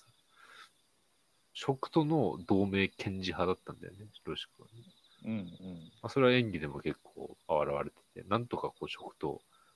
取りなして呉と蜀をつなぎ合わせようとするっていう感じでこうコミカルに立ち回るみたいな感じで描かれてる。そうね。そうそうハト派っていうかね。史実ではそうじゃなくて、その蜀との同盟をしてしなければ義に勝てないから、慶州なんか劉備にあげてもいいみたいな感じだったの、ね。うんうん、慶州をあげてでも劉備に力をつけさせた方が最終的に義を倒す近道だって。おお、なるほど。そういう。そのまあたらればだから今言ってもしょうがないんだけどもしそれをしてたらおそらく義は滅んでるんじゃないかって言われてる、ね、ああなるほど要は蜀と呉の対立が一切ない世界線がそこにあってうん、うん、だから素直に同盟できたってそうそうそうそうで実際関羽がさこう北に向かって攻めた時に同時に漢中からあの軍を出してまあ、義に一大攻勢を仕掛けるときに結局呉が裏切って関を殺しちゃうんだけど、うん、それもなかったわけよ結局ねその時に呉も北上して義の領土を取りに行ってるっていうことだったら義はもう絶対絶命だったんだよねまあそうだよねそうそうそうだその蜀と呉の同盟こそが義を倒す唯一の方法だってのにロシクはその当時の人間で気づいてた唯一の人間。おお。そうそうそう。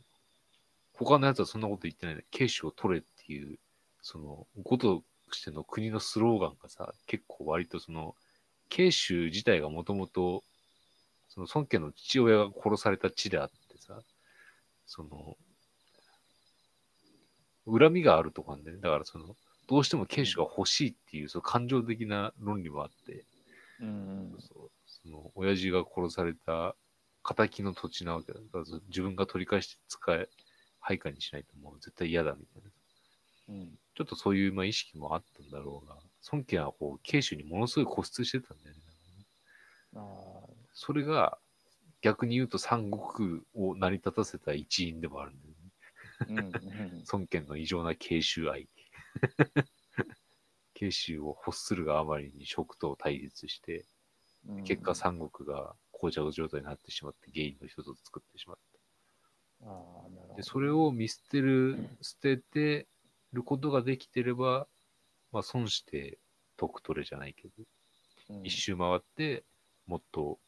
あの領土的には血腫の代わりの部分を取るということができたと。うん、でまあ最終的に食と語になったときにどっちが勝つかは分かんないけど、うんうんうん、少なくとも義は倒せてたんじゃないかっていう研究論がある、ね。ああ、でもそれはでもあり得る話ですね。ああ、でもそうするとかなりのこう切れ者であったっていうね、史実は。史実だと割と切れ者みたいなイメージで、うん、演技だとちょっとそういう風にコミカルに描かれてて。そうだそこもまた三国志演義と面白いところなんだよね。必ずしも史実で活躍した人が描かれてるわけじゃないんだけど、うん、嫌にでも説得力があるんだよね、その動きとかにさ。うんうん、それが三国志演義の構成の面白いところで、え、まあ、騙されたとは思わないんだけど、まあ、巧みにそういう風にキャラ付けをしてったんだ。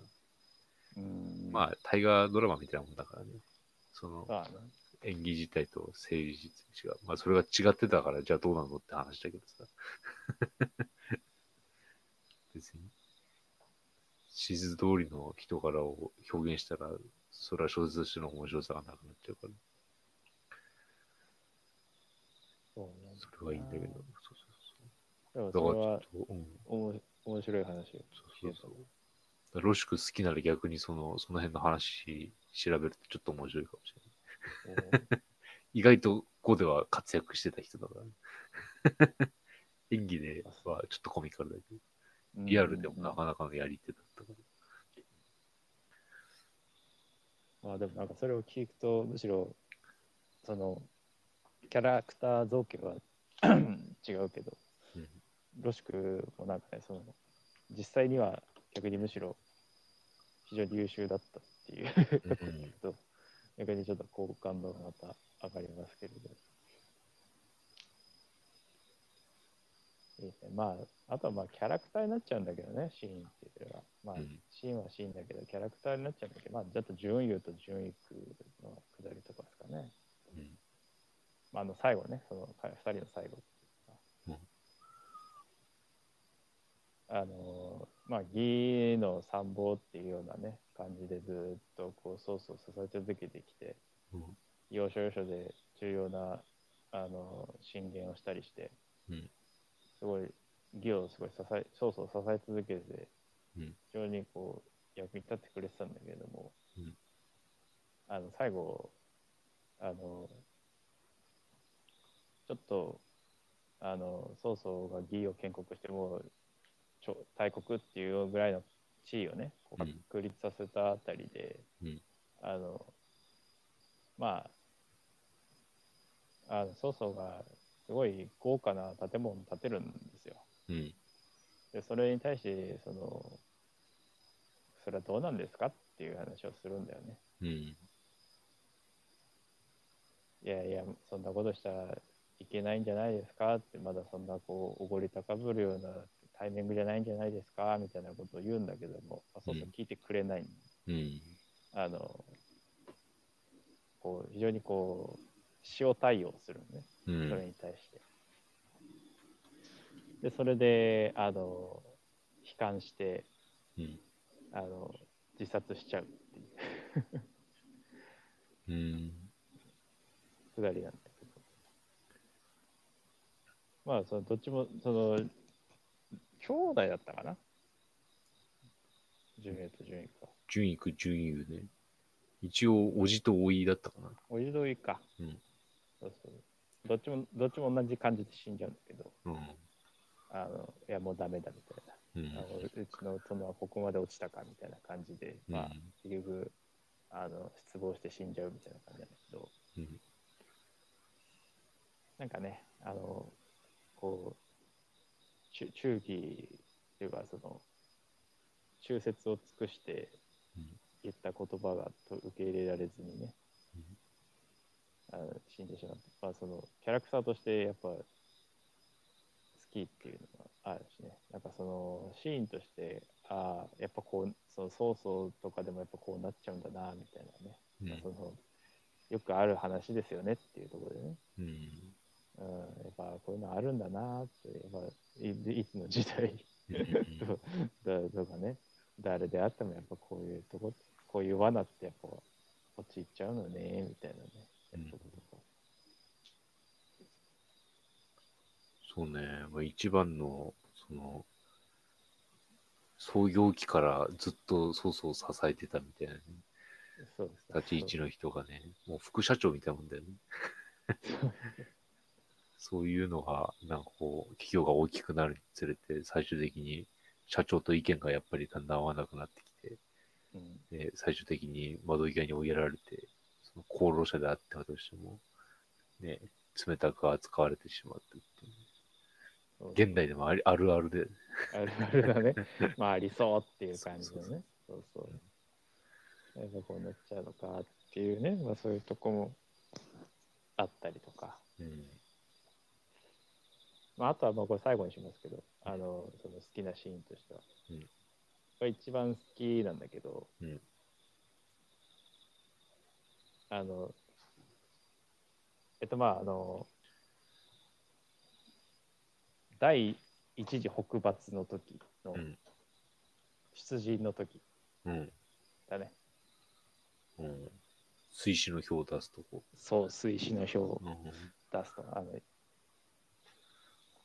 まあ北伐って要は蜀が魏を攻めるっていうね、まあ蜀から見たら北にあるので、まあ北に攻めていくっていうことで北伐ってまあ言ってるんだけど、うん、まあそのだいいっかい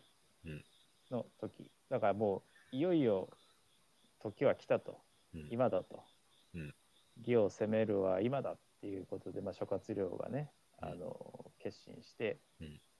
まあ出陣するわけだけれども、うん、まあこれねあの完全ネタバレになっちゃうんでこれハイライトの作中でもハイライトなんで、これあの一番 の, あの熱いところいっちゃうんですけど、うん、まあそれをこう水死の表っていうのを書くわけですよね、うん、皇帝に向かって、うん、で出陣するっていう、いざもう揃って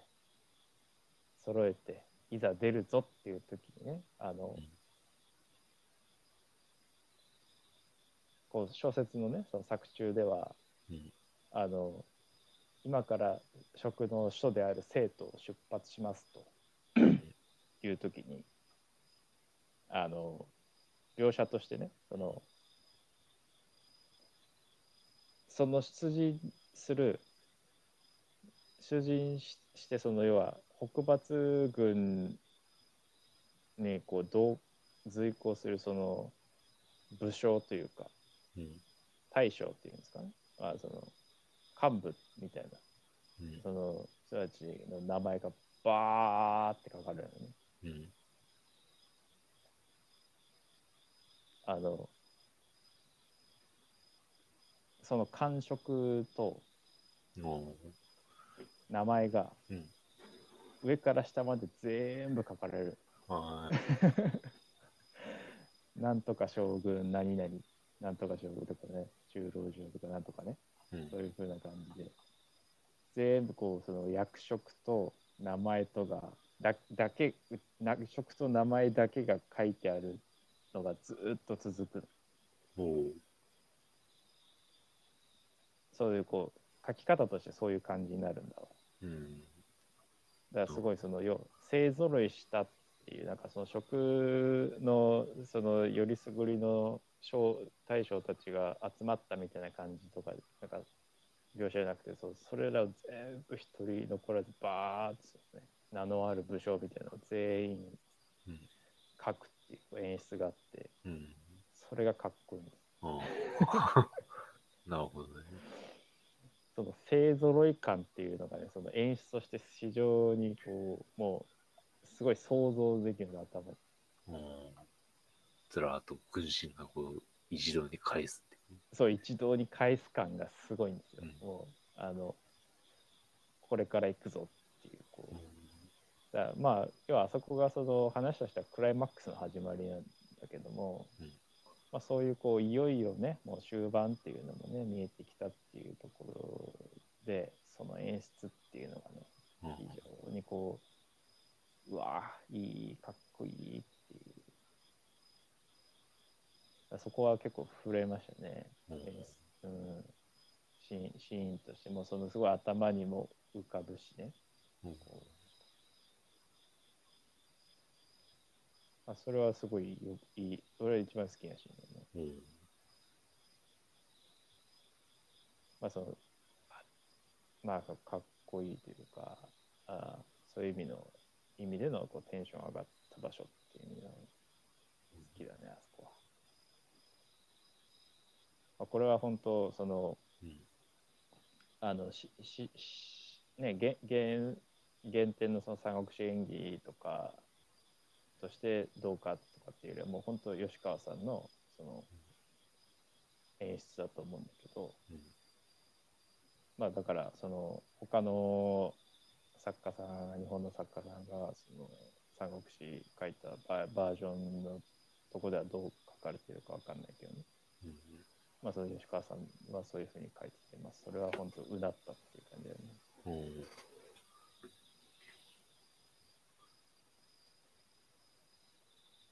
そこはあのおすすめかっこいいシーン、ね、かっこいいかっこいい、うん、本当に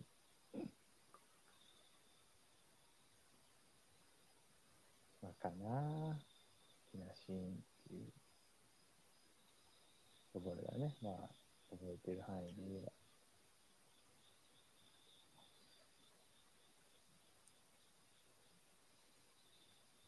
ばま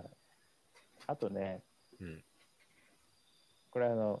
面白いその今回の感想会として最後いってんだけおやしてもらいたいんですけど、うん、時間もねあれなんですけど、うん、あのこれすごい興味をねそそられたところとしてはね、うん、あの本を読んで、うん、こう戦争がね、まあ作中すごい起こるんだけど、うん、当然でそのそれがその戦争するっていうこ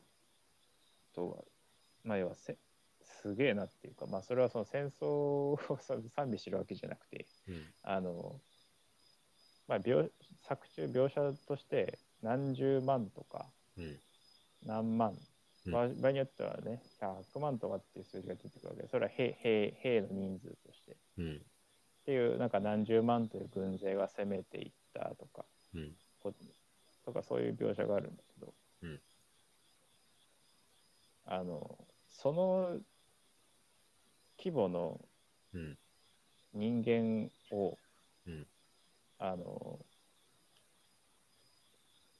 組織的に動かして、うん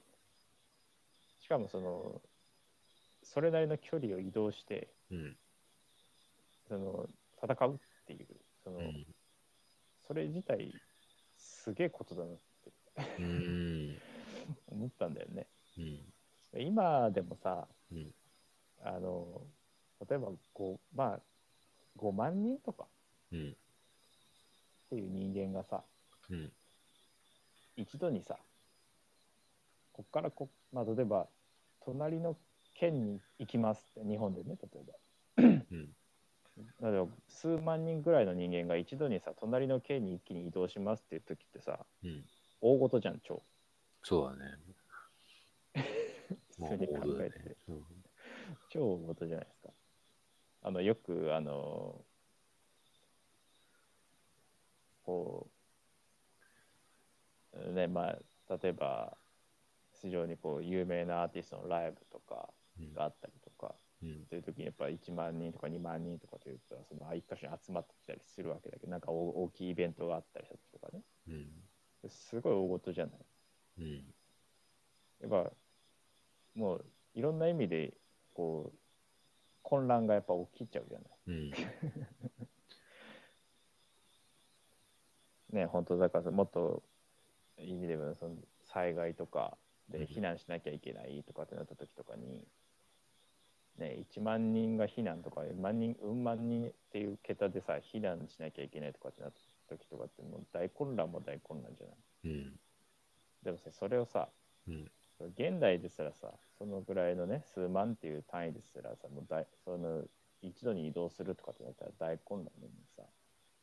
あの時代で数十万とかっていう人間をさ、動かしてんだよね、組織的に。うん、でただ移動するだけじゃなくて、うん、そこでその戦争、まあゆゆまあ、戦争してんだよね。戦ってんだよ。うん、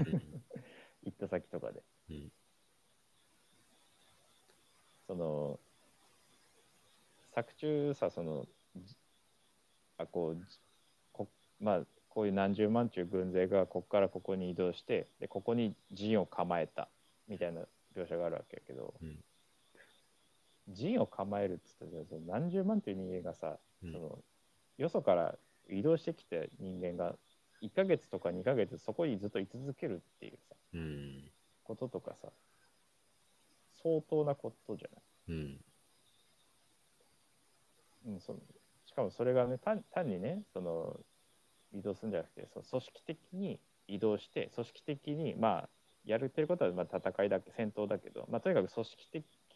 に組織的目的を持って組織的に 動, 動いてるわけよね。うん、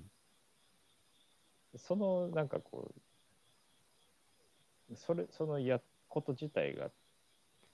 そ半端ねえなってうん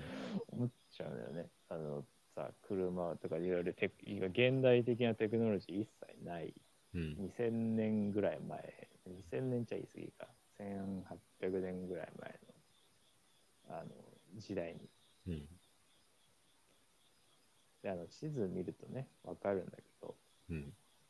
それこそあのその 食, 食が最後諸葛亮がねその北伐つって義を攻め上がった時とかは、うん、あの数百キロうんことでいくとせんキロぐらい進軍してるの、うん、であのな南蛮平定してるんですけどね北伐の前に食っていうのは南をね南をねだからその異民族をとりあえず抑えとこうと、うん、あの義攻めてる間にケツからつつかれてたまらんということで、うん、あの南の異民族をあの抑えにかかってるんですけどその前に、うん、それもさあのまあ地図で確認すると今のミャンマーの北側くらいまで行ってんの、うんであのー、個人的に俺あの当時職があった雲南省とかのあたり行ったことあるのでああそうなんだ、うん、あの地形実際見てるんだけど、うん、どういう、ね、地, 地勢なのかっていうのは分かるんだけど、うん、あの本当に山なのただただ山だからね。本当に山だな。そう。で、あの、南に行ってるから、まあ、常夏というか、ね、熱帯にかかってくるのね。いわゆる気候っていうところね。だから、もう日本の夏みたいな感じなわけよ、ずっと。うん、そこを、その現代のね、あのね、道路、舗装された道路みたいなのもさ、ない条件の中でさ、うんあのミャ、ミャンマーの北ぐらいまで進軍していってしかもそこをその行った先でその戦闘していくっていう、うん、でそれが何十万とかじゅうまんにじゅうまんみたいな兵のオーダーでね、うん、ちょっともう想像を超えてるっていう本当にって思った、うん、マジでって思ったあれ超えあどまともな道路もないのにあれあそこそのね何百キロとじゅうまんにじゅうまんっていう人間がまあ基本徒歩だわね、うん、進軍したのって本当信じられなかった、うん、でやべえなってだからそこのなんかこうだからあのその意味でさその人間いろいろこうあのまあみんなで協力して何かやるっていうのはさ、今で言ったら会社とか、まあ、いろいろなケースであると思うんだけど、あのその戦争っていわゆるぐ軍事行動っていうのかな、うん、まあ、戦争というよりは軍事行動ってその意味ではあのその人間が組織的に動くっていうことのさ、うん、規模で言えばさ、うん、あの人類がやってることの中でやっぱり一番でかいと思うんだよね、うん、もちろん俺は戦争それとかね、それ自体はあの肯定してるわけじゃないけど課題というけどね、うん、ただその組織行動として見た場合に軍事行動っていうその意味ではすごい最大規模だね、人類がやってきた中でね、うん、って思うけど、でさ、そのひゃくにん、せんにんとかっていう単位ならまだしも、じゅうまん、にじゅうまんみたいなね、うん、単位でさ、それをやるやるとかやれてた。うん、で当然さ、それはあの人間だけが行きゃいいって話じゃないわな。その装備も運ばないかんし、食料も運ばなきゃいけないし、うんうん、で、そこでその例えば、目的のとこまで来てさ、陣を構えるってなったらさ、その陣も作んなきゃいけないわけじゃん、うん、まあ、当然そのにじゅうまんいたらにじゅうまんのマンパワーっていうのがあるわけだけど、うん、まあ、それをさっぴいてもすげえそのスケール感というか、そのそれってめちゃめちゃすごいことだなってシンプルになんかこう思っちゃうんですよ、うんうん、どうやってたんだろうってあの ず, ずっと気になってた。それはすごい興味を、ね、そそられてた。それこそ、そのそういう軍が、当時の軍がね、陣を構えたとかって描写でよく出てくるんだけど、うん、その陣ってやつは一体どういう、実際のところどういう、どういうもんだったのっていうことがすごい気になった。うんうん、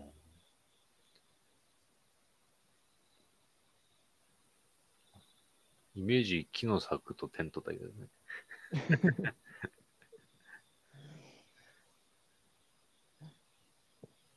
でもさ、急にさ、だって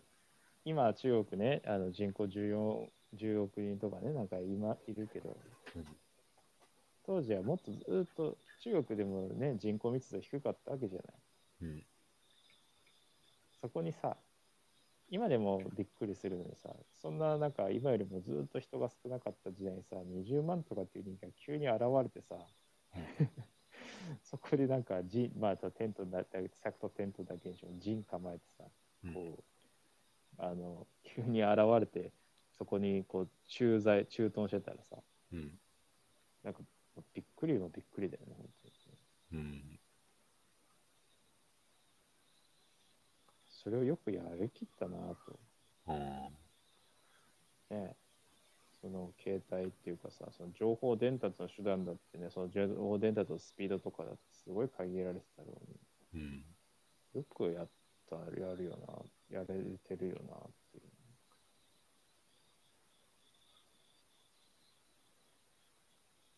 で、まあすごくシンプルに感銘ということがすげえなっていう。それがいかにその、まあ、簡単になんかその出陣して戦ったみたいなことが書かれるわけだけど、うんうん、実際にそのくらいの当時当時その兵をそうやってまとめて出兵して、うんうん、で実際に戦闘するっていうことって実際にはどのようにどのようなこう指揮系統や命令体系とか、うん、あの手段でもってやり方でもってなされてたんだろうっていうことがすっごい気になる、興味そそれるところですね。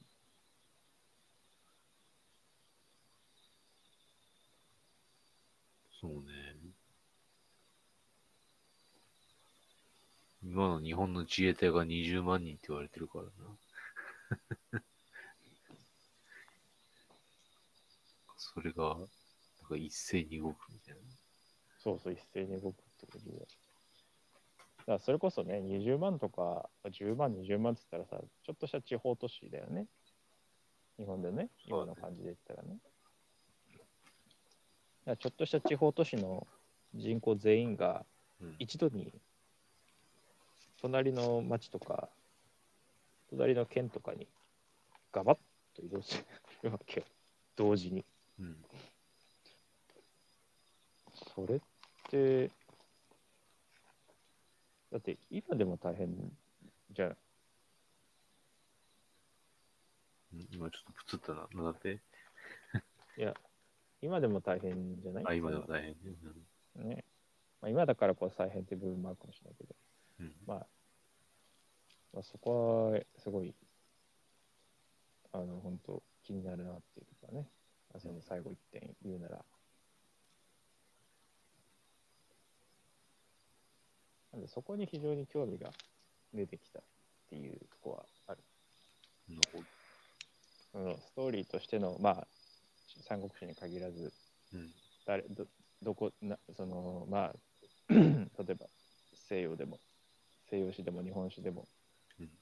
こうどこそこで誰と誰が何軍と何軍がぶつかって、うん、勝った負けたとかで、この有名なこういう武将がいてこんなことをしたとか、そういうことのよりもなんかそのそういうこう組織行動としての軍事っていうものにすごい興味が湧いたっていうのがあるね。なるほど。非常に興味深い。昔俺もその辺ちょっと興味があって、戦略戦術兵器大全中国古代から近代編っていう本を買って読んだことがあってさ、うん、そうなんだ。ちょっと手元にあって。パラパラとめくって読み直してるんだけど、まあ、やっぱりそのパターンってのがあったみたいで、ね、そのやり方、うん、まあ要は中国最初に考えたやつがすげえけど、うん、まあ軍の展開の仕方とかあらかじめだからやっぱ全部決めとくんだろうね、これさ。要は、右に行くのか、左に行くのか、前に出るのか、うん、後ろに行くのか、部署担当を決めて、うん、じゃあここで陣、陣作るぞってなったら、将軍を中心に周りに障害物を配置したりとか、うんうん、その将軍の周りにあの待機する部隊の配置とか、うん、そういうのはあらかじめ決めておいてみたいな。あ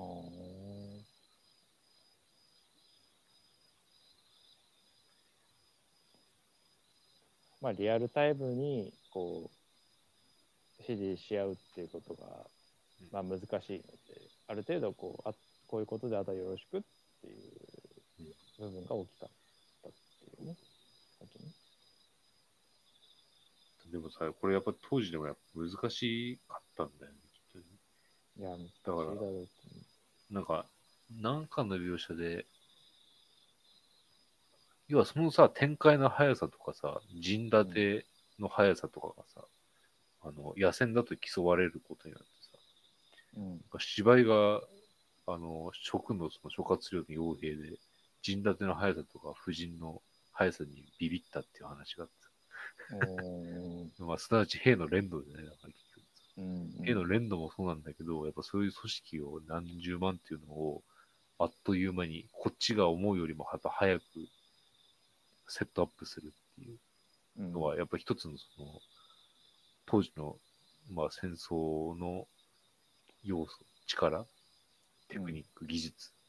とは思われてたみたいな、うんうんうん、だから腰抜かすレベルでそのできる工夫とかもやっぱあったんだろうね、当時はね。そういうのね。うん。なんか内部的に。多分いろ、絶対いろいろ問題は起こるだろうから、そういう問題を多分一つ一つ潰した上で展開できるようなやり方とかはさ、まさにそれが兵法みたいなさ、うん、将軍の資質というかさ。そうだね。そこはすごい面白いなっていうね。だからその、策略としてこう、うん、こうやっておびき寄せといてこっちからつけみたいなことの面白さっていうのはまあそれはそれはあるけれども、そのそ, そういうこうこうしといこっちはこういうふうにしといてこっちはじゃあその隙にこうしてっていうその実際のその兵をねそうやって思うように動かすっていうことをさどういう指揮系統とかさ、うん、命令系統とかその方法でやってたのかっていうことはすごい気になるっていうね、うん、でそこにはやっぱノウハウみたいなのもあったりして、うん、でそこが一つのこうやっぱそのね単に作戦作戦の立て方がうまいかどうかっていうこととは別にその動かすのがうまいっていうかね思った通り動かせるっていうその指揮のうまさっていう、うん、そこも腕腕腕だったっていうのは絶対あるんだよね。うん、そう。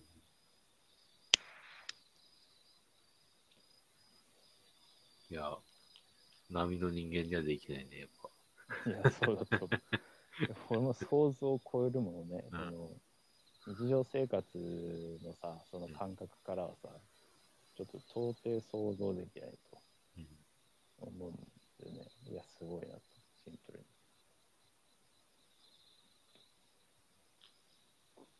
でさらにすごいのがシリーズの諸葛亮はその能力を後天的に手に入れたっていうのが努力で天才軍師とまで言われた人だからめちゃくちゃ頭が良かったんだよねやっぱりね。本当だよね。理論で理論が才能を超える努力が才能を超えた瞬間があるんだよきっと。本読んでるだけでそこまでできるんだっていうね。いやー厳しいでしょうね。劉備以来の縮小がいる中でね、いろんな将軍の采配を見てきた連中が納得する采配をしたってことだからね、諸葛亮はね。そういうことだからね、そ, のそれはその、うん、小説としてじゃなくてね、そうそうそう現実的に、ね、実な問題として、そうそうそう総大将と諸葛亮として納得するやっぱりことができたっていうのはね、にじゅう、さんじゅう近くまで本を読んで過ごしてた人間。それできちゃったってで き, できるようになっちゃったっていうのは嘘だろって感じだな、ね、それは努力とかで埋められるものなのかっていう話、ね、本当そうよ、うん、そこは本当にそこがねちょっと個人的にはまあその鎖国史っていうねお話とはちょこちょ離れるんだけれども、うん最も興味深かったっていうところではそこだね、うん、俺の中では非常にこう新しい興味の扉が開いたっていうところはもうそこで、うん、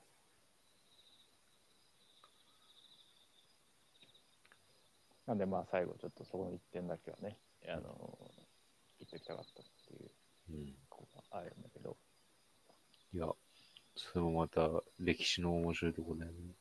歴史ってだからなんかそれそ, それだけじゃないんだよね。もう本当に芸術とかさ、そういう軍の動きとかさ、うん、なんだろう、ただの、なんだろう、記述じゃなくてさ、うん、そこに人間が生きてたことがあるからさ、人間がやったことなんだよね。そこがさ、本当にいろんな多岐にわたる要素が含まれてさ、うん、人口とかさ、兵の数とかね、その陣の立て方とかさ、うんうん、さらにはだって船で戦ってたりもするわけだ。そうね。じゃあどんな船作ってたんだとかさ、川と川なわけだ、さらに中国では海じゃなくて、うんうん、川でやって荷物を運ぶのは馬で使ったりとかなんか、それこそね山奥のそんなに人が通れるようなない道を何十万の人間を通ったっていうのは本当なのか。いろんなことがやっぱり歴史を見ていくと学べる考えられるっていうのが、が歴史の醍醐味で、ね、そうやっぱそういう感じでやっぱこう、うん、興味が広がっていくっていうね、うん、歴史いろんな視点で見れる歴史っていうのがあるしね、うんまあそのまあ、今, 今の、ね、現代のことを考えるのもいいけれども、うんまあ、そこはそこでなんかやっぱちょっと視点が視界が広がる考感じがあってね。うん。面白いなとは思ったんだけどね。まあ自分が今まで触れてこなかった視点だなって思って。うん。うん。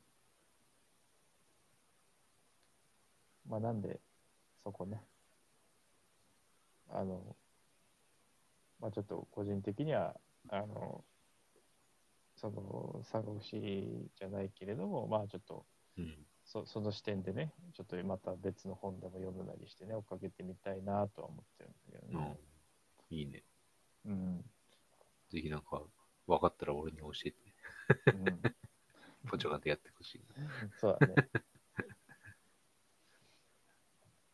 まあ、そんなとこですかね。まあ、感想っつったらね。まあ、うん、まあ、あの、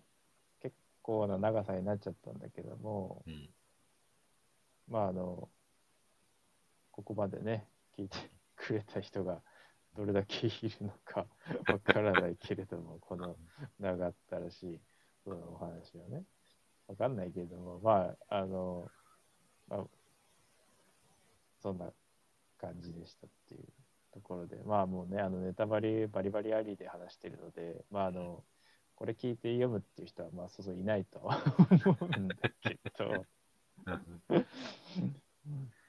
まあ、ま、万が一ね、もしその人がいれば、あの読んでみてくださいと。まあ、あの別に吉川英治、えー、さんの、えー、パンじゃなくてもね、えー、いや、面白いと思う。あのお話として、うん、あのもうそのこう枠組みとしてもお話として絶対面白い話なので、うんうん、あのエンタメとして面白いと思う。本当一度こう読んでみるっていうのもね、まあ、そのゲームとかそういう、えー、ところでちょっと知ってるぐらいの人はね読んでみたらやっぱ面白いと思うんだよねっていうところで、うん、まあ最後はちょっと一応おすすめしておくと改めて、うん、そうだねまあ読んで損はない本だとは俺思ってて、うん、多分まあ長いんで途中で飽きたり後半ちょっと悲しくなってきてやめるみたいな人も中にはね今まで会ったことある人で結構そういう人にも会ってきたけどでもやっぱり面白いところすごい面白くてなんかいろいろ自分が考えるとこもあるっていう伊達にやっぱ千年読み継がれてないっていうかうん、まあベストセラーだからね当時のねその面白さはやっぱ色褪せないし今後もまあひゃくねんごひゃくねん経ってもその面白さ自体は色褪せないんじゃないかなと俺は思ってるから、うん、まあその教養ぐらいの気持ちでもねなんかもう趣味とかじゃなくてまあ、まあ、そうだね。そうそう、有名な本だから、世界的なベストセラーだからみたいなぐらいの気持ちでも全然構わない。ぜひ読んでみると結構自分の世界が広がると思う。うん、まあ歴史のその、あの、淘汰に耐えてる作品なんで、うん、その面白さっていうのはもう間違いないと思うんでね。うんまあ、もしもしもし読んでないという方がこれを聞いていらっしゃるのであればぜひということで、まあ、今回は、うん、終わりにしようかなと思います。そうです。まあこんなところでじゃあまあ今回は終わりでございます。お疲れ様でした長いこと。いや俺は感想楽しすぎて。全然疲れを感じない。はい、まだまだ話し足りないけど。ああ、本当よかった。いや、なんか、思ったより、あの、うん、こう、まあ、高弘もよく知ってる作品ということでね、あれだったんだけど、うん、意外と結構俺がずっと喋った感じで、なんか、高弘としてはどうだかなと思ったんですけど、まあ、高弘も楽しかったっていうことだったんで、まあ、よかったっていうところで、まあ、ただただ、あの、本当に長く、すいませんということであのそうだねまあまあまたちょっとこれ以降の話はまたふたりだけの時にしようか、うん、